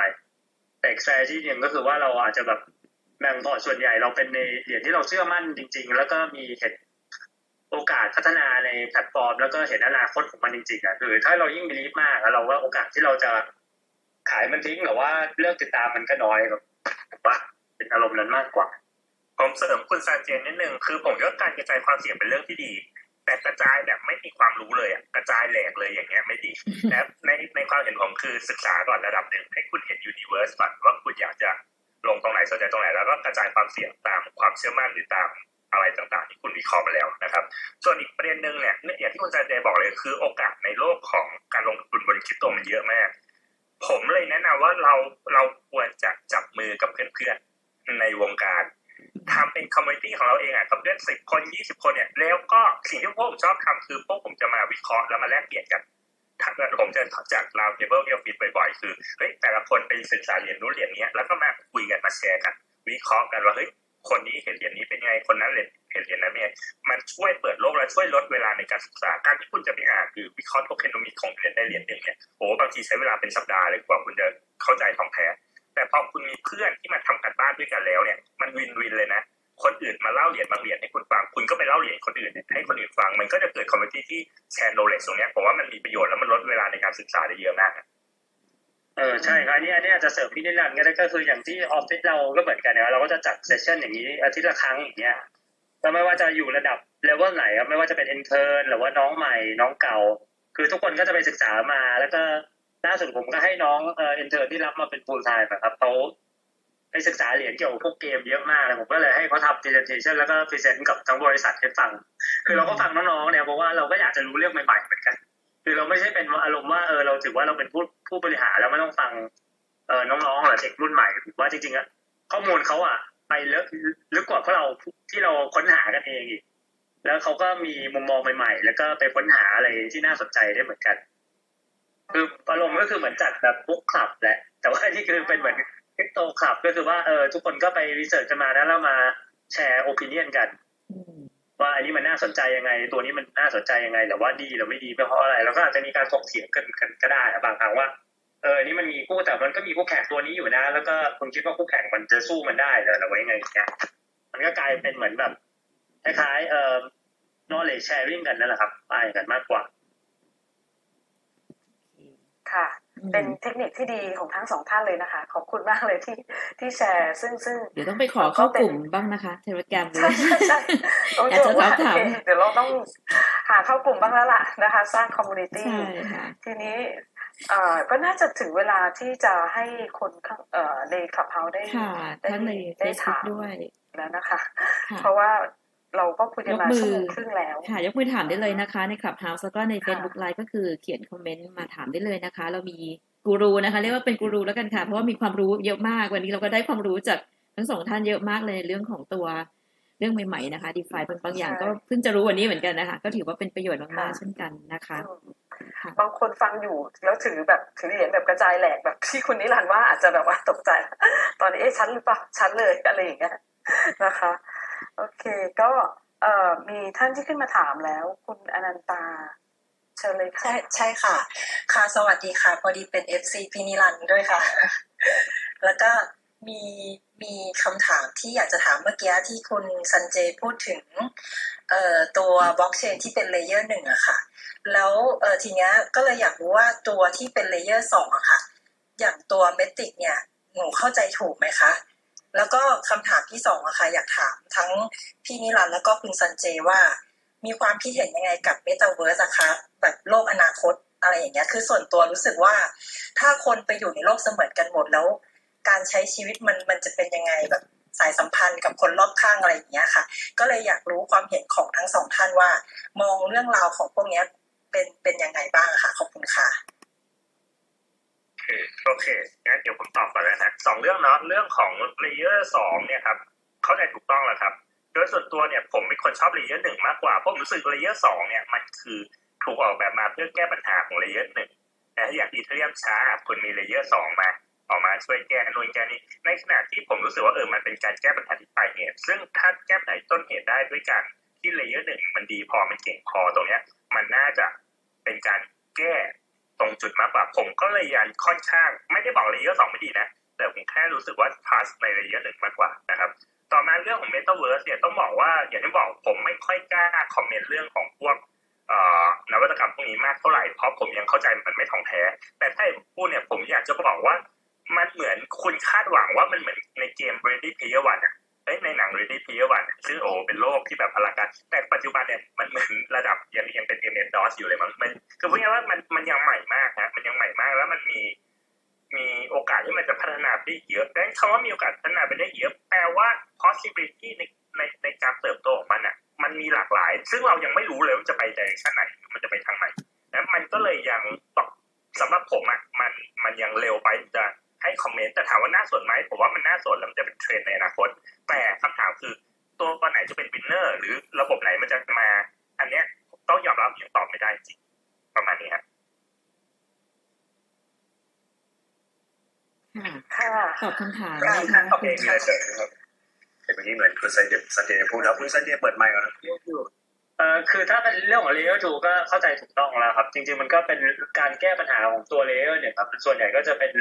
เรื่องของการเอ่อทำให้มันเร็วขึ้นแล้วทัน transaction ให้ดีขึ้นนะว่าง่ายที่เขาคุยเรื่องแบบบางคนก็คุยเรื่องถึงพวก scaling solution scaling ก็คือเหมือนการขยายระบบนั่นเอง คือถ้าเป็นเรื่องของ metaverse จะค่อนข้างจะเอ่อถ้าถ้าแบบที่พี่นันพูดอีกมุมหนึ่งก็คิดยิ่งคิดไปคิดมาก็ถูกต้องมันเป็นเหมือน MS DOS อยู่ก็คือว่า แต่ว่าเรื่อง MF ไอ Metaverse ที่มันเกิดขึ้นมา มันไม่ได้เพิ่งเกิดนะครับ ก็คือว่า ถ้าเป็นไม่รู้ใครเคยเล่นเกมที่ชื่อว่าพวก Second Life ไหมครับในในที่อยู่ในอินเทอร์เน็ตมาตั้งแต่ปี 2013 2003 แล้ว ก็คือ Second Life ก็คือเหมือนเป็นการใช้ชีวิตในโลกเสมือนเนี่ยมันก็เป็นเกมอันหนึ่งเหมือนคล้ายๆ The Sims อะเราก็ไปตั้งอวตารของเรานะมีการซื้อขายที่ดินได้ ซื้อขายบ้านตกแต่งบ้านเราได้ ตอนนั้นมันก็จะใช้แบบไอเหรียญที่ชื่อว่า Linden Dollar ในเกมนั่นแหละว่าง่ายก็เป็น currency ในเกม แต่ในทีนี้ด้วยไอ้นวัตกรรมของบล็อกเชนเรื่องของ Second Life มันก็มีมาสักพักแล้ว จนกระทั่งในปี 2013 เนี่ยเขา user ของ Second Life เนี่ยตก daily active user ประมาณ 1 ล้านคน ใช้เวลาประมาณ 10 ปีนะตั้งแต่ 2003 ถึง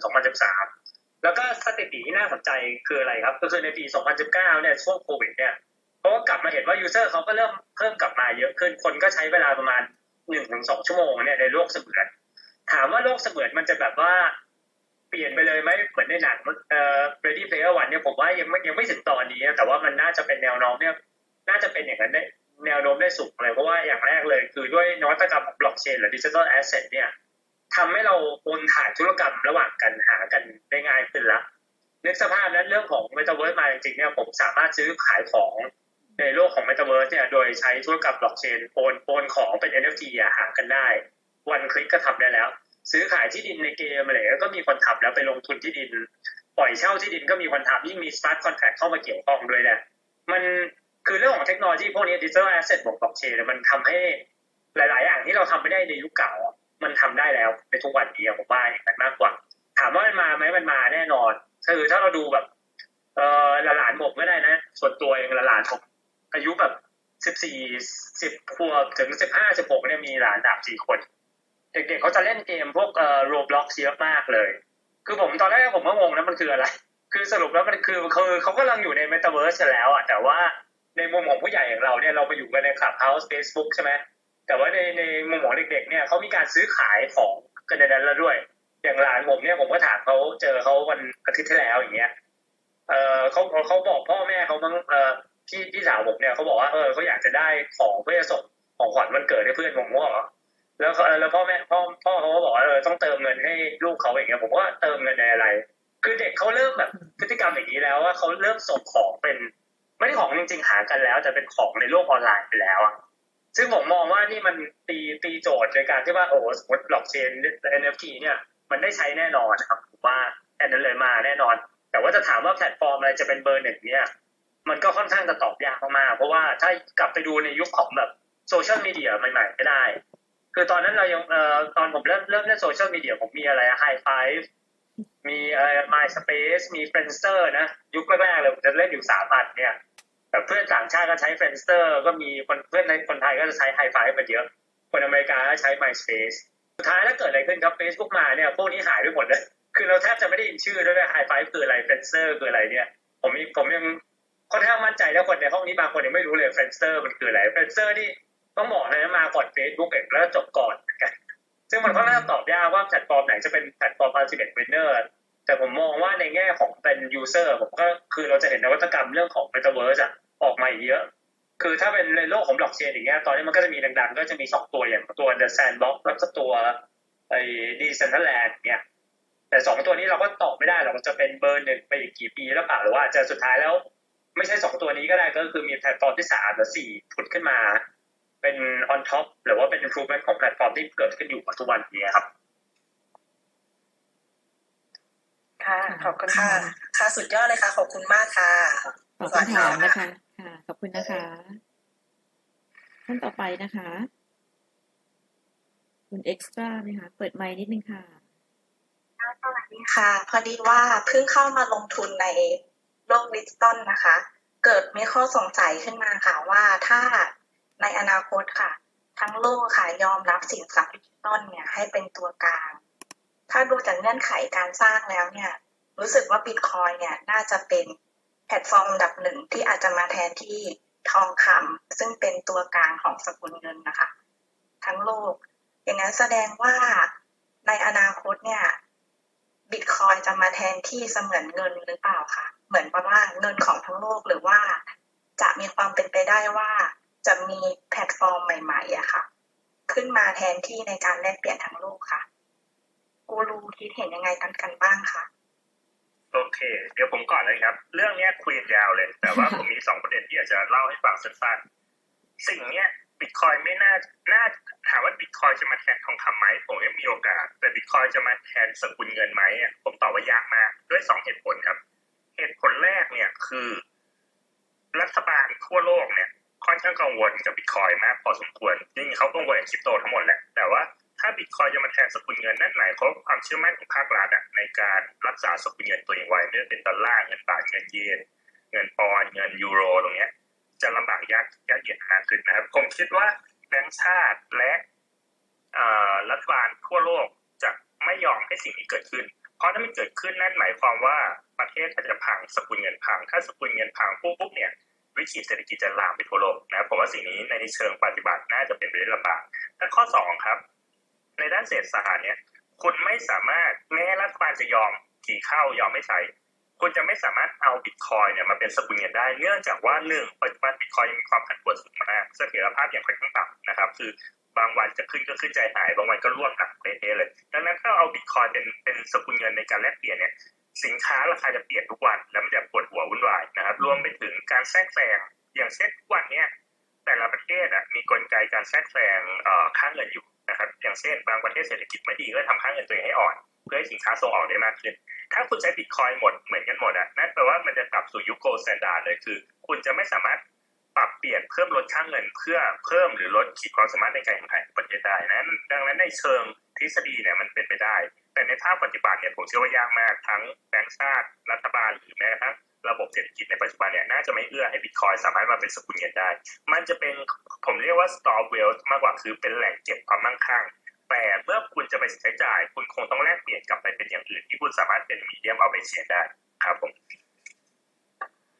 ครับในมุมของผมก็ความคิดเห็นก็คล้ายๆกันครับ ก็คือว่าจริงๆมันคงไม่ replace หรอกว่าในการเราใช้เงินบาทหรือว่าเงิน native currency ของประเทศนั้นๆนะครับ มันน่าจะจุดประสงค์อะน่าจะไม่เหมือนกันมากกว่า ซึ่งถ้าถามว่าในในโลกของอนาคตมันจะเกิดอะไรขึ้นครับ ผมมองว่าอย่างนี้มากกว่า คือว่าทุกสินทรัพย์ของเราครับไม่ว่าจะเป็นเงินบาทเงินดิจิตอลหรือว่าเป็นสินทรัพย์เป็น NFT ของเราก็ได้ครับมันจะกลายเป็นเรียกว่า ทุกอย่างสามารถแลกเปลี่ยนกับทุกอย่างได้มากกว่า คือมันจะเป็นในยุคเหมือนโลกที่ว่าเออผม สมมติผมวันนี้ผมอยากจะไม่ไม่มีเงินแล้วผมก็ต้องเปลี่ยนในตัวที่ดินของผมที่เป็นที่ดินออนไลน์เนี่ย ขายกลับมาเป็นเงินบาทแล้วเอาไปจ่ายหรือเอาไปซื้อของดำรงชีวิตประจำวันเนี่ยมันก็จะผมก็สามารถทำได้ คือทุกอย่างมันก็คือจะแลกเปลี่ยนกันได้หมดผมว่าจะมองในมุมนั้นมากกว่าแล้วอยู่ที่ว่าตัวเราอะว่าเอออยากจะใช้อะไร เป็นการแลกเปลี่ยนในจุดนี้แล้วก็อีกฝั่งหนึ่งก็จะได้รับสิ่งที่เขาต้องการนี่คือว่าเหมือน เขาอาจจะรับชำระด้วยบิตคอยนี่แหละแต่ว่าจริงๆเขาไม่ต้องการบิตคอยเขาแค่ต้องการเงินบาทคือมันก็จะมีระบบที่ว่าแลกเปลี่ยนให้เขาแล้วก็สุดท้ายแล้วเขาก็ได้รับเป็นเงินบาท ซึ่งฝั่งคนจ่ายก็คือได้แล้วก็คือได้จ่ายแบบนั่นแหละเป็นเงินบิตคอยน์หรือว่าตัวคริปโตเคอร์เรนซีเขาอยากจะจ่ายอีกฝั่งหนึ่งก็คือว่า ได้ตอบโจทย์ตัวเองว่าเขาไม่ต้องการเหรียญอะไรพวกนี้เขาต้องการแค่เงินบาทแล้วเอาไปใช้ชีวิตประจำวันของเขาต่อไป ซึ่งผมว่าจริงๆมันมัน serve purpose ของมันอาจจะไม่ไม่เหมือนกันสักทีเดียวอะคือเราก็เห็น เห็นกระแสหลาย ๆ ประเทศนะที่เขาออกมาทำเป็นบิตคอยน์เป็น legal tender อย่างเงี้ยมันก็อาจจะตอบโจทย์เศรษฐกิจในประเทศนั้นๆก็ได้ครับก็เป็นตัวเลือกอย่างหนึ่งเพราะว่าอย่างในประเทศของแบบเออประเทศบางประเทศอย่างเงี้ยเขาก็ต้องมีการโอนเงินไปมาเยอะเยอะมากขึ้นระหว่างเออคนคนที่ทำงานเนี่ยโอนเป็นบิตคอยง่ายกว่า เพราะว่าเรื่องของ financial infrastructure ของเขาอาจจะยังไม่พออย่างเงี้ยครับซึ่งถามว่าโอกาสในอนาคตก็จะออกมาเป็นยังไง คือภาพก็คือว่า เราสามารถแลกเปลี่ยนอะไรหางกันก็ได้ มันจะ ultimately มันจะเป็นระบบกันมากกว่า โดยที่ว่าเราไม่ได้จำกัดเราว่ามันต้องเป็นเงินบาท เงินอะไรสักอย่างหรือว่าเป็นสกุลเงินดิจิตอลหรือเป็นอะไร มันก็คือว่าคนอยากแลกเป็นนี้ผมอยากแลกเป็นรับเป็น NFT ตัวนี้อะเราก็สามารถทำได้ระหว่างกันมีคือในภาพเนี่ยนะก็จะเป็นมุมมองเนี่ยถามว่าจะมาปิดค่าค่าเงินบาทและเงินสกุลของรัฐไม่คงคงไม่ได้คงไม่ได้ค่านะเพราะว่ารัฐก็คือต้องการมี control อยู่แล้วแล้วก็ เรื่องของนโยบายการคลังอะไรก็ต้องอาศัยตัวสกุลเงินของประเทศนะเพื่อเอ่อควบคุมเศรษฐกิจถึงระดับหนึ่งนะครับ ครับครับได้ครับก็นะครับ คุณคุณเอ็กซ์ตร้าได้ได้เป็นคำตอบนะครับค่ะได้ค่ะขอบคุณมากค่ะครับ พอใครยังมีคำถามอะไรก็อ่ายกมือขึ้นไปถามได้นะครับหรือว่าจะโพสในคอมเมนต์ใน Facebook ใน YouTube อะไรอย่างนี้ก็ได้นะครับเดี๋ยวเราดึงคอมเมนต์ขึ้นมาให้ครับ อันนี้เดี๋ยวจะถามทางอาจารย์นิรันดร์นะครับ ก็อันนี้เราก็รู้เรื่องสภาพของตัว d e f i ขึ้นมาเลยเยอะแล้วครับ แต่คราวนี้ผมอยากให้เรากลับมาถึงในเรียกว่า real world use case นี่ยครับกลับมาที่ความจริงว่าทุกวันนี้เราได้ใช้ d e f i ในโลกโลกจริงไหมอะไรเงี้ยครับแล้วก็อยากให้อาจารย์นิรันดร์อาจจะเล่าเป็นเอ่อเรียกว่าเศรษฐศาสตร์ของ โลกการเงินมาตรฐานเลยครับปูปูพื้นให้ฟังก่อนแล้วทำไมเราควรจะต้องมาใช้ d e f i อะไรอย่างเงี้ยครับโอเคขอบคุณครับ ก็จริง ๆ real world use case ตอนนี้ผมคิดว่ามันมี DeFi หลายอันนะ ที่ถ้าอยากจะใช้เนี่ยมันมาใช้จริงได้ ผมยกตัวอย่างเช่นคุณสามารถกู้เงินใน DeFi และเอามาใช้ในการทำธุรกิจใน real world ได้แล้ว เพราะว่าผมยกตัวอย่างสมมุติผมมี stable coin อย ฮ้ยสมมติผมมี bitcoin อยู่หรือผมมี ethereum อยู่หรือผมมีสินทรัพย์อะไรก็ตามเนี่ยผมเอาไปค้ำประกันเป็น collateral ผมกู้เงินตอนนี้ในบางในบางแพลตฟอร์มเนี่ยดอกเบี้ยเงินกู้น่าจะประมาณแค่สองถึงสามเปอร์เซ็นต์นี่มั้งซึ่งถ้าเรากู้ตรงนี้ออกมาได้เนี่ยนั่นแปลว่าผมจะสามารถเอ่อหาแหล่งเงินกู้ต้นทุนทางการเงินที่ต่ำกว่าธนาคารพาณิชย์ได้ และผมก็ถอนเงินตรงนี้ออกมา เป็นเงินบาท และผมเอาเงินบาทไปขยายธุรกิจตัวเองเนี่ยในในกลไกตรงนี้มันทำได้แล้วนะครับเพียงแต่ว่าความผันผวนมาตราดอกเบี้ยมยังสูงอยู่และในอนาคตผมคิดว่ามันจะค่อยๆเสถียรมากขึ้นนะครับ แต่มันก็จะเป็นแหล่งที่จะทำให้คุณสามารถหาซอสสฟันในการที่ไปลงทุนเพราะทุกวันนี้กู้แบงก์เนี่ยคุณเอาบ้านไปค้ำโอ้คุณเสียดอกน่าจะแปดเก้าเปอร์เซ็นต์มั้งในที่ถ้าคุณกู้บนดีฟาเนี่ยบางที่ก็ดอกถูกมากๆนะครับ ที่คุณจะสามารถาทำให้เกิด เขาเรียกอะไรการหมุนเวียนสภาพคล่องในธุรกิจของคุณได้จริงนะครับตรงนี้ผมว่าทำได้นะครับ แต่แม้แม้ทั้ง synthetic asset อย่าง Mirror เนี่ยครับทุกวันนี้ผมอะเลือกซื้อหุ้นเทรดต่างประเทศเนี่ย ผมไม่แทบจะไม่ได้ซื้อบนตลาด NASDAQ แล้วนะผมจะมาซื้อใน Mirror แทน เพราะผมซื้อเสร็จแล้วผมสามารถฟาร์มได้ หรือถ้าผมอยาก short เนี่ยแทนที่ผมจะ short หุ้นในในเอ่อ traditional exchange เนี่ยผมมา short ใน Mirror ผมก็สามารถ short ได้นะครับ ซึ่งตรงนี้มันก็เป็น ช่องทางที่ทำให้เราเข้าถึงเครื่องมือการลงทุนต่างๆได้ง่ายขึ้นนะครับเพียงแต่อย่างที่บอกต้นทุนของค่า swap หรือค่าเทรดของ Mirror ยังถือว่าสูงอยู่ดังนั้นที่ผมทำผมจะเป็นนักลงทุนที่เป็นระยะยาว ไม่ได้ซื้อขายบ่อยๆดังนั้นการเทรดบน Mirror ก็เลยยังตอบโจทย์ผมอยู่แถมฟาร์มและได้ยิวด้วยนะครับ เรื่องหุ้นผมก็ทำได้เรื่องออธนาคารผมก็ทำได้ ถัดมาก็จะมีเรื่องพวก asset management ซึ่งน่าจะเป็นเทรนด์ถัดไปในความเข้าใจผมนะเทรนด์ของ asset management เนี่ยน่าจะเริ่มเข้ามาเป็น wave ถัดไปของ DeFi นะผมคิดว่าเรื่อง asset management ก็น่าจะเริ่มเข้ามาเป็นทางเลือกหนึ่งให้ให้คน diversify การลงทุนไปลงทุนในสินทรัพย์ทางเลือกเหล่านี้ได้นะครับผมคิดว่าโดยรวมอะมันมีหลายหลายๆอย่างเลยที่ตอนนี้มันเริ่มเข้าสู่ real world use case แต่สิ่งที่ยากที่สุดอะผมคิดว่าคือเรื่องของ regulator ที่เขาจะค่อนข้างกังวลนิดหนึ่งในการที่ โลกคริปโตจะมา disrupt ในโลกของ traditional นะนั้นบางอย่างอาจจะเกิดขึ้นได้ยากหน่อยนะครับก็แต่ตอนนี้ก็น่าจะเริ่มมี use case มากขึ้นเรื่อยๆ แต่จริงๆ มันยังไปได้ไกลมากและเนี่ยเห็นว่ามันเป็นแค่เขาเรียก step แรกจากอีกหลาย step ที่มันจะเกิดขึ้นหลังจากนี้ครับครับคราวนี้เอ่ออาจารย์ครับผมเคยดูเลคเชอร์ของอาจารย์นะครับ แล้วก็เหมือนโอเคตอนเนี้ยครับเวลาเวลาที่เราเอาเงินไปปล่อย ใน d e f i เงี้ยครับอาจจะปล่อยกู้หรือว่าไปฝาก liquidity ทั้งหลายเนี่ยเราได้ผลตอบแทนที่ดีมากเลย 10%ถึง 20%ถึง 100%นะครับในโลกของเศรษฐศาสตร์จริงเนี่ยแบงก์ธนาคารเราฝากกันไม่ได้ไม่ถึงเปอร์เซ็นต์ใช่ไหมครับมันจะมีสิ่งที่เรียกว่า impossible trinity อยากให้อาจารย์เล่าตรงนี้ให้ฟังเลยครับว่ามันจะเกิดขึ้นยังไงกับโลก d e f i ในอนาคตเมื่อเทียบได้กับของเก่าครับจริงเรื่องนี้เป็นเรื่องที่ผมพูดในช่วงหลายเดือนที่ผ่านมานะครับว่า ปัจจุบันเนี่ยมันเป็นช่วงภาวะที่ผิดปกติของโลกดีฟาในความในในในความเชื่อของผมนะ เพราะว่าตอนเนี้ยคุณสามารถฝากเงินบน DeFi ได้ผลตอบแทนประมาณ 20%ถ้าผมไปฝากใน Anchor นะได้ผลตอบแทนประมาณ 20%ในขณะที่คุณฝากเงินในโลกความเป็นจริงเนี่ยคุณได้ผลตอบแทนมาเปอร์เซ็นต์ซึ่งคำถามคือเป็นไปได้หรือที่คุณจะเอาเงินดอลลาร์เนี่ยมาฝากบนที่หนึ่งได้ผลตอบแทนสูงและฝากอีกที่หนึ่งได้ผลตอบแทนต่ำแนวที่ impossible trinity เนี่ยคือแนวคิดที่ว่าถ้าคุณตรึงค่าเงินไว้ ให้มันเท่ากัน อย่าง stable coin เนี่ยเหมือการตึงค่าเงินเข้า US ดอลลาร์มันเหมือนกับฮ่องกงตึงค่าเงินเข้า US ดอลลาร์หรือเงินอยู่ส่วนตึงค่าเงินเข้า US ดอลลาร์ถ้าคุณตึงค่าเงินไว้ให้มันเท่ากัน และคุณเปิดโอกาสให้ capital flow ไหลไปไหลมาระหว่างสองตลาดได้ อย่างเช่นตลาด DeFi กับตลาด traditional เนี่ยมันเป็นไปได้ยากมากที่คุณจะปล่อยอัตราดอกเบี้ยเป็นอิสระ เพราะถ้าอัตราดอกเบี้ยเป็นอิสระจริงเนี่ยตามทฤษฎีแล้วเนี่ยเงินมันจะไหลไหลไปที่ที่ผลตอบแทนสูงกว่า นั้นถ้าคุณตีความว่า stable coin เนี่ยมันมีความเสี่ยงใกล้เคียงกับเงินดอลลาร์ดังนั้นเนี่ยเงินไหลเข้า DeFi ไหลเข้าไหลออกได้อิสระอยู่แล้วเนี่ยนั่นแปลว่าอะไรฮะนั่นแปลว่าผลตอบแทนการลงทุนบนโลก DeFi มันควรจะใกล้เคียงกับโลก traditional ถ้าโลกโลก traditional ฝากเงินได้ดอกเปอร์เซ็นต์หนึ่งอะโลก DeFi มันควรจะไม่ต่างจากนี้มากนะเพราะไม่งั้นเนี่ยเงินจะไหลเข้ามาในโลก DeFi เรื่อยๆนะครับนี่คือหลักของ impossible trinity ซึ่งบางคนบอกว่า impossible trinity แตกแล้ว คือ เป็นเป็นทฤษฎีที่ถูกทำลายแล้วโดยโลก DeFi เพราะว่านะตอนนี้มันเห็นเห็นอยู่ว่าการฝากเงินบนโลก DeFi ได้ผลตอบแทนสูงกว่าทางทางนี้เป็นดอลลาร์เหมือนกัน แต่ต้องบอกว่ามันมีหลายปัจจัยที่มันจะเห็นแย้งกับความเห็นนี้ข้อแรก สิ่งที่ทุกคนต้องเข้าใจก่อน stable coin ไม่ได้มีความเสี่ยงเท่ากับดอลลาร์และ stable coin ไม่ใช่เงินดอลลาร์ดังนั้น stable coin มีความเสี่ยงสูงกว่าดอลลาร์ในหลายแง่มุมซึ่งตอนนี้ผมอาจจะขออนุญาตไม่ได้ลงรายละเอียดแต่อยากให้ทุกคนไปศึกษาว่า stable coin แต่ละตัวเนี่ยมันมีความเสี่ยงที่มันแตกต่างกัน ไม่ว่าเป็น USDT หรือ DAI หรือ USD ก็ตามนะครับ ดังนั้นข้อแรกคุณต้องเข้าใจว่าการที่คุณเอาเงิน stable coin มาฝาก แล้วได้ยิวสูงๆเนี่ยเพราะหนึ่งคริปโตเหล่านี้ไม่ใช่ดอลลาร์และความเสี่ยงสูงกว่าดอลลาร์แต่มันความเสี่ยงน้อยกว่าเหรียญอื่นๆแต่ความเสี่ยงมันก็ยังสูงกว่าดอลลาร์อยู่ดีนะครับ ดังนั้นเนี่ยไม่แปลกผลตอบแทนสูงกว่านะครับ ข้อสอง free capital flow ในโลกของ DeFi ยังไม่เกิดขึ้นจริง คือในทางทฤษฎีเงินสามารถไหลเข้าไหลออก DeFi ได้อย่างอิสระเลย แต่ในภาคปฏิบัติเนี่ยต้องบอกว่าเงินยังไหลเข้ามาใน DeFi ไม่เยอะเพราะอะไรเพราะตอนนี้ผมใช้คำพูดของผมเองผมใช้ว่า knowledge wall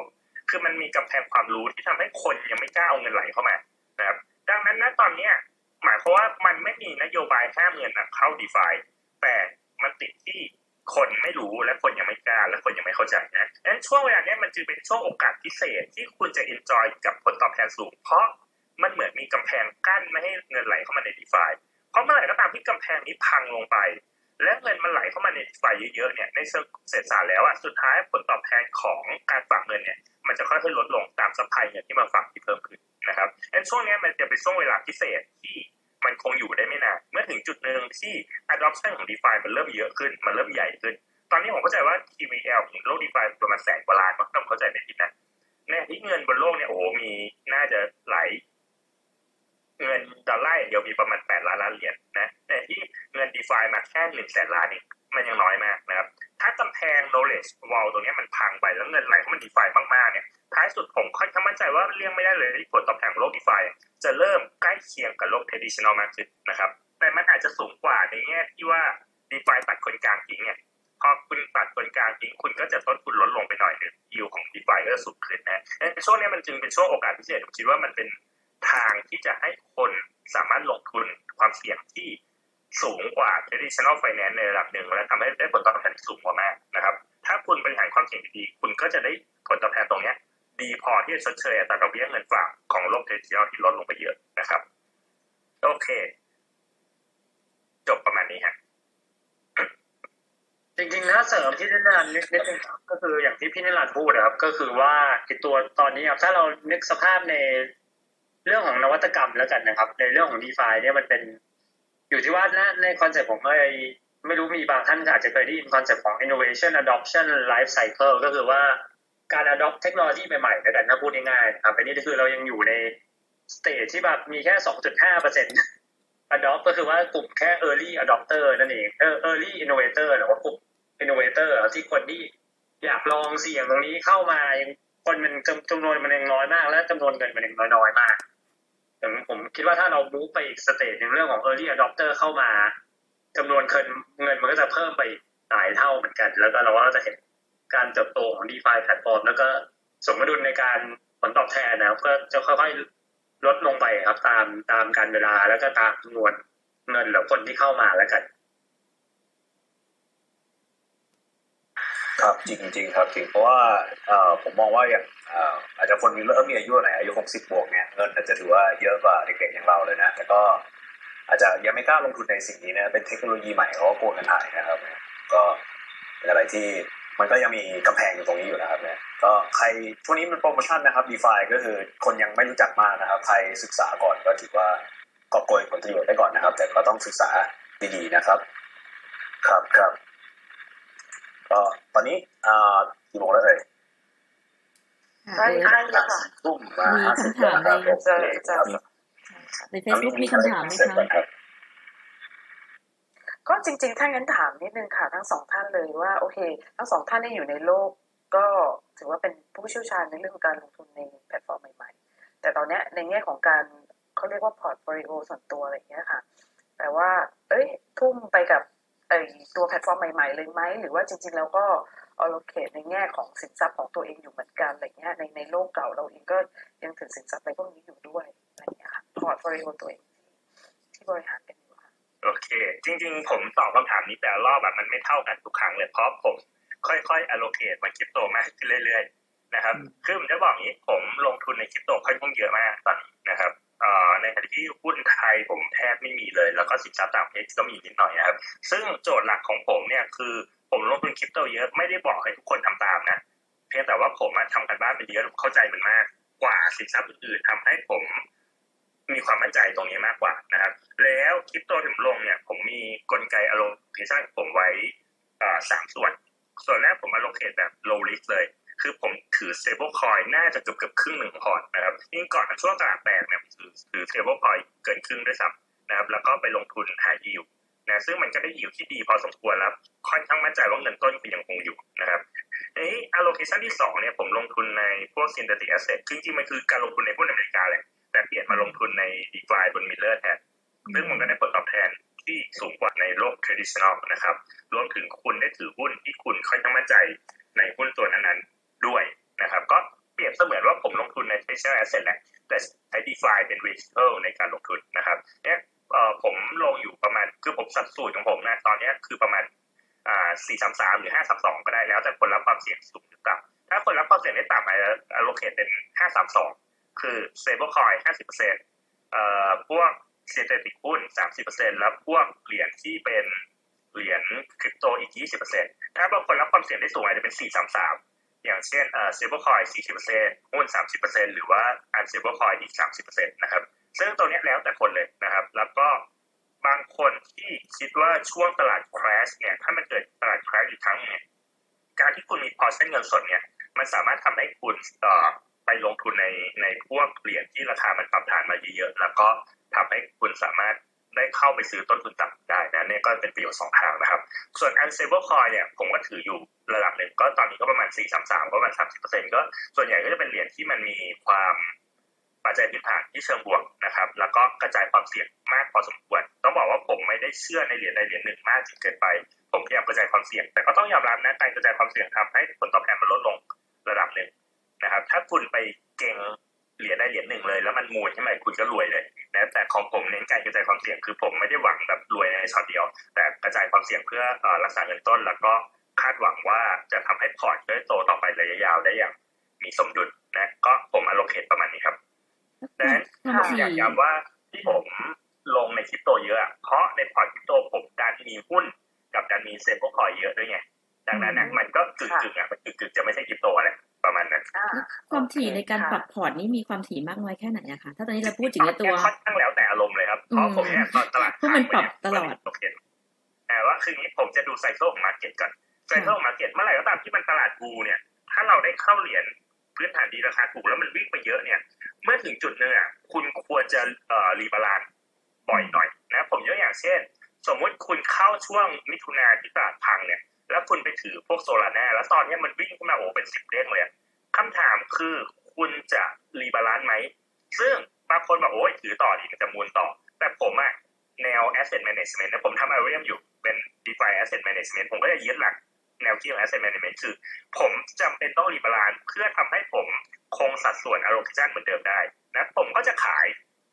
เอ่อเหรียญที่มันวิ่งขึ้นไปเยอะๆ บางส่วนออกมาแล้วก็เอาไปลงในพวกเอ่อฝันในส่วน synthetic กับส่วน stable coin มากขึ้นนะครับ แต่กลับการพอมันปรับฐานลงหนักๆอะสิ่งที่ทำก็คือ ผมก็จะ rebalance ใหม่ก็คือเอาส่วน stable coin หรือส่วน CNT เนี่ยไปซื้อพวก unstable coin เพิ่มขึ้นนะครับมันก็จะทำให้ เอ่อเขาเรียกอะไรพอร์ตเนี่ยมันมีสัดส่วนที่เหมาะสมอยู่ตลอดเวลานะครับ ก็คือใน traditional finance เนี่ยบางที allocate reallocation ใหม่ 6 เดือนครั้งปีหนึ่งครั้งหนึ่งนะแต่ในโลกของคริปโตบางทีอาจจะเดือนหนึ่งคุณต้องทำละครั้งหนึ่งอืมก็ต้องคอยศึกก็ษาเป็นคเทวามคนิครู้นะคะตลอดอืมใช่ค่ะเขาเรียกว่าเป็นเทคนิคที่อืมที่ที่เอาไปใช้ได้เลยเหมือนลักษณะสไตล์แบบฟันฟันเมนเจอร์เนาะประมาณนี้เขาก็ก็ทำกันลักษณะนี้เหมือนกันค่ะคุณ จันเจล่ะคะครับก็จริง ๆ แล้วเอ่อถ้าพูดในมุมของผมอะครับ ก็ถ้าเป็นนอกเหนือจากเป็น traditional asset ก่อนแล้วกันผมจะไม่ได้ถือหุ้นในโลก traditional แล้วกองทุนเยอะ ก็จะมีถ้าถ้าเป็นเอาจริงๆก็คือจะมีพวกเอ่อประกันบวกเอ่ออสังหานิดนิดหน่อยครับ ก็เป็นส่วนที่เอาไว้ เป็นเขาเรียกอะไร เป็นล่มล่มภัยแล้วกันเผื่อเกิดอะไรขึ้นกับเราเอาเป็น safety net แล้วกันผมจะเรียกนะแต่ส่วนใหญ่คือ asset จะอยู่ใน โลกของคริปโตค่อนข้างจะเยอะเพราะไหนๆเราก็อยู่ในอุตสาหกรรมนี้ แต่ผมไม่ได้แนะนำให้ทุกคนทำอย่างนี้นะครับ ก็คือเรามาเรามานี่เราก็รู้อยู่แล้วรับความเสี่ยงได้แล้วก็มันเป็นสไตล์ของเรา คือถ้าไปลงลึกของคริปโตผมว่าตอนนี้ถ้า position size ก็คือ stable coin ก็อยู่ประมาณเอ่อจะห้าสิบเปอร์เซ็นต์ของพอร์ตแล้วก็ขึ้นมาเรื่อยๆ เพราะว่าช่วงนี้ผมก็ take profit ไปเยอะเหมือนกันนะครับแล้วช่วงนี้ตลาดมันขาขึ้น แต่แต่ละเหรียญที่เราลงมาไว้ มันก็งอกเงยมา แล้วก็ค่อยๆ take profit ออกมา คือถ้าถ้าตอนนี้ก็คือถ้าจัดพอร์ตของผมก็คือ ตอนนี้ก็คือจะห้าสิบเปอร์เซ็นก็อยู่ประมาณ stable coin แต่บางส่วนก็เอา stable coin ไปทำเรื่องของ farming หรือปล่อยสภาพคล่องต่อ แล้วก็อีกส่วนหนึ่งถ้าเป็นจะมีพอร์ตส่วนหนึ่งอะที่ผมถือว่า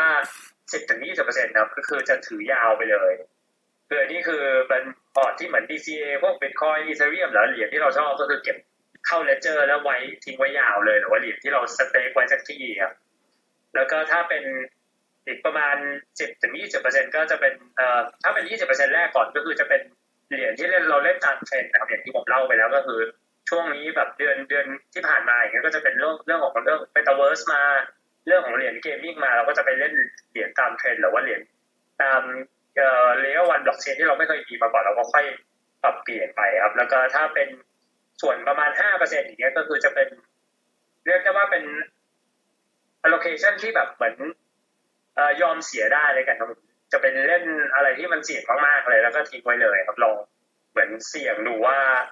แพลตฟอร์มนี้จะไปหรือว่าจะไม่ไปเราก็ไม่ได้เสียหายอะไรมากอยู่แล้วเพราะว่านั่นเป็นนนั้นคือเรากะว่าโอเคก็คือ diversify ไปสองสับเหรียญที่เป็นเหมือนเอ่อ small market cap มากๆเงี้ยแล้วเราเราก็คิดว่าเอออนาคตมันอาจจะมีทีท่า ขึ้นมาได้ แล้วก็สร้าง product อะไรที่น่าสนใจครับ อันนี้ก็คือเราก็จะปรับเปลี่ยนตามกระแสไซเคิลของตลาดตลาดตลอดเวลานะครับ เพราะว่าบางครับมันก็ต้องมีการเพราะในโลกคริปโตมัน 24 ชั่วโมง 7 วันนะครับ มันมีอะไรเปลี่ยนเปลี่ยนแปลงตลอดเวลา เราก็ต้อง manage allocation ดีๆครับ asset allocation เราก็ต้องเป๊ะระดับหนึ่งค่ะครับขอบคุณมากเลย ก็เป็นก็เรียกเป็นประโยชน์มากสำหรับคนฟังซึ่ง ซึ่งก็จะจะเห็นว่าทั้งสองท่านก็มีการกระจายความเสี่ยงของพอร์ตนะคะ ในแง่ของการลงทุนแล้วก็ชอบมากที่ทั้งสองทั้งสองท่านพูดเลยว่า คือด้วยความที่เข้าใจแล้วก็รู้ในตลาดอย่างในตลาดคริปโตเนี่ยก็คือเรารู้แล้วเราก็เข้าใจมันแล้วเราถึงได้ได้ลงทุนนะคะ ก็ขอบคุณมากเลย วันนี้เราก็คุยมากันครบสองชั่วโมงแล้วนะคะ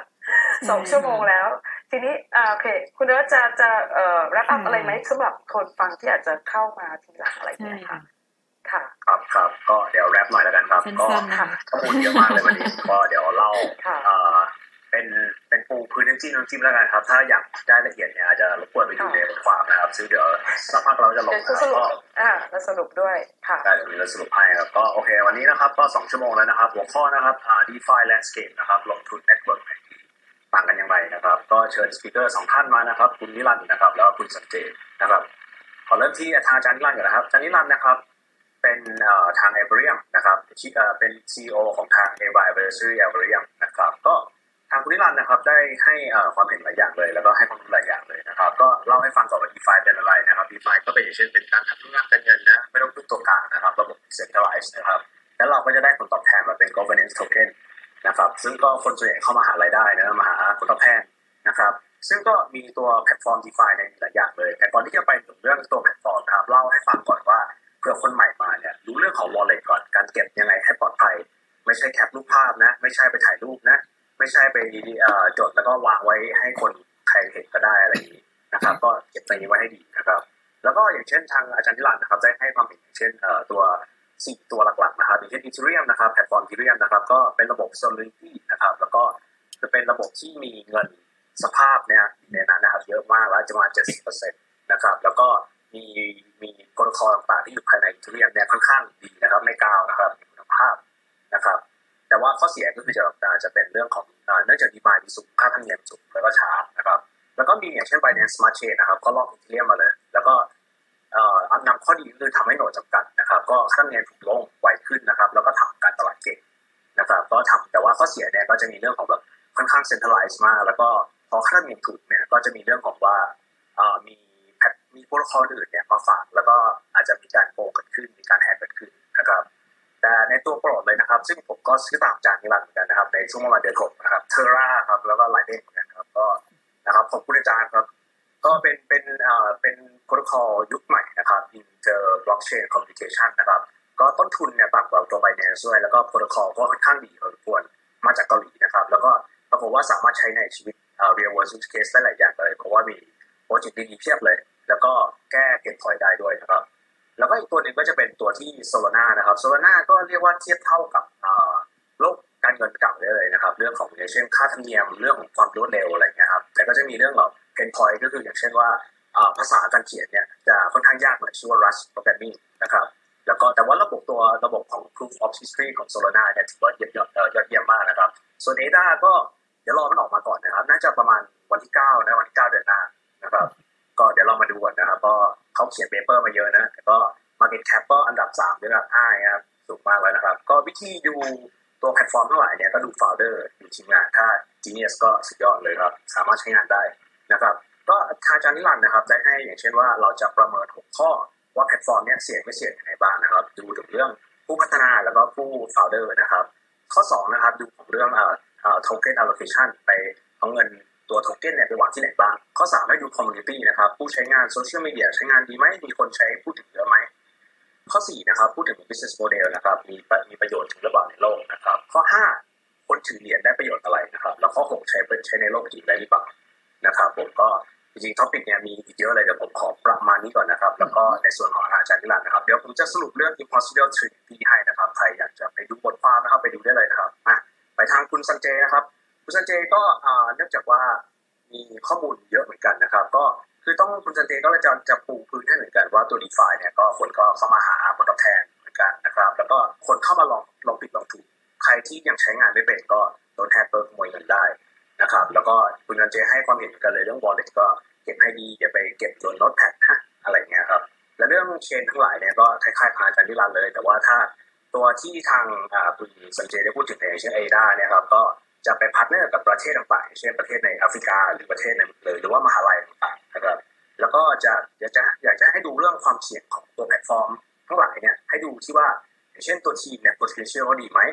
backer หรือ VC เนี่ยเขาทำงานเขาอยากลงทุนในโปรเจกต์นี้หรือเปล่านะครับมี due diligence ไหมนะครับแล้วก็คล้ายๆกันคือ token เอ่อ token allocation นะครับแล้วก็ดูเรื่อง market cap ว่ามีโอกาสเติบโตหรือเปล่า ซึ่งข้อมูลพวกนี้ครับมันมีเยอะมากเลยนะที่ต้องอ่านนะครับก็คุณรันเจก็จะแนะนำว่าลองจัดเป็นคลับเล็กๆนะครับให้ผู้ขับนะให้เพื่อนๆกันมาช่วยวิเคราะห์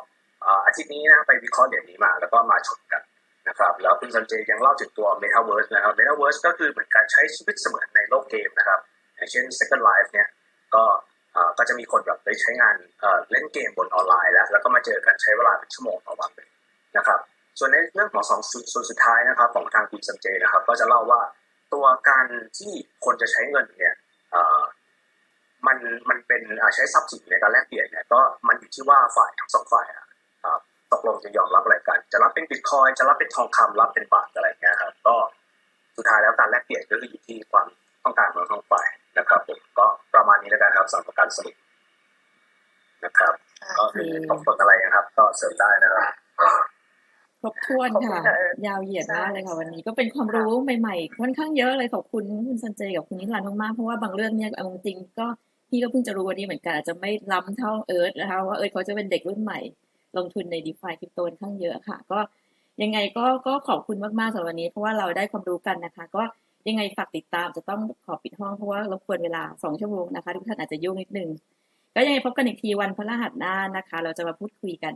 ในเรื่องของตัว b ีไฟคล้ายๆกระดิ่งเหมือนกันนะคะก็จะเน้นเป็นทั้งสัปดาห์เลยนะคะ ให้ให้ความรู้แตกฉานเพิ่มมากขึ้นนะคะ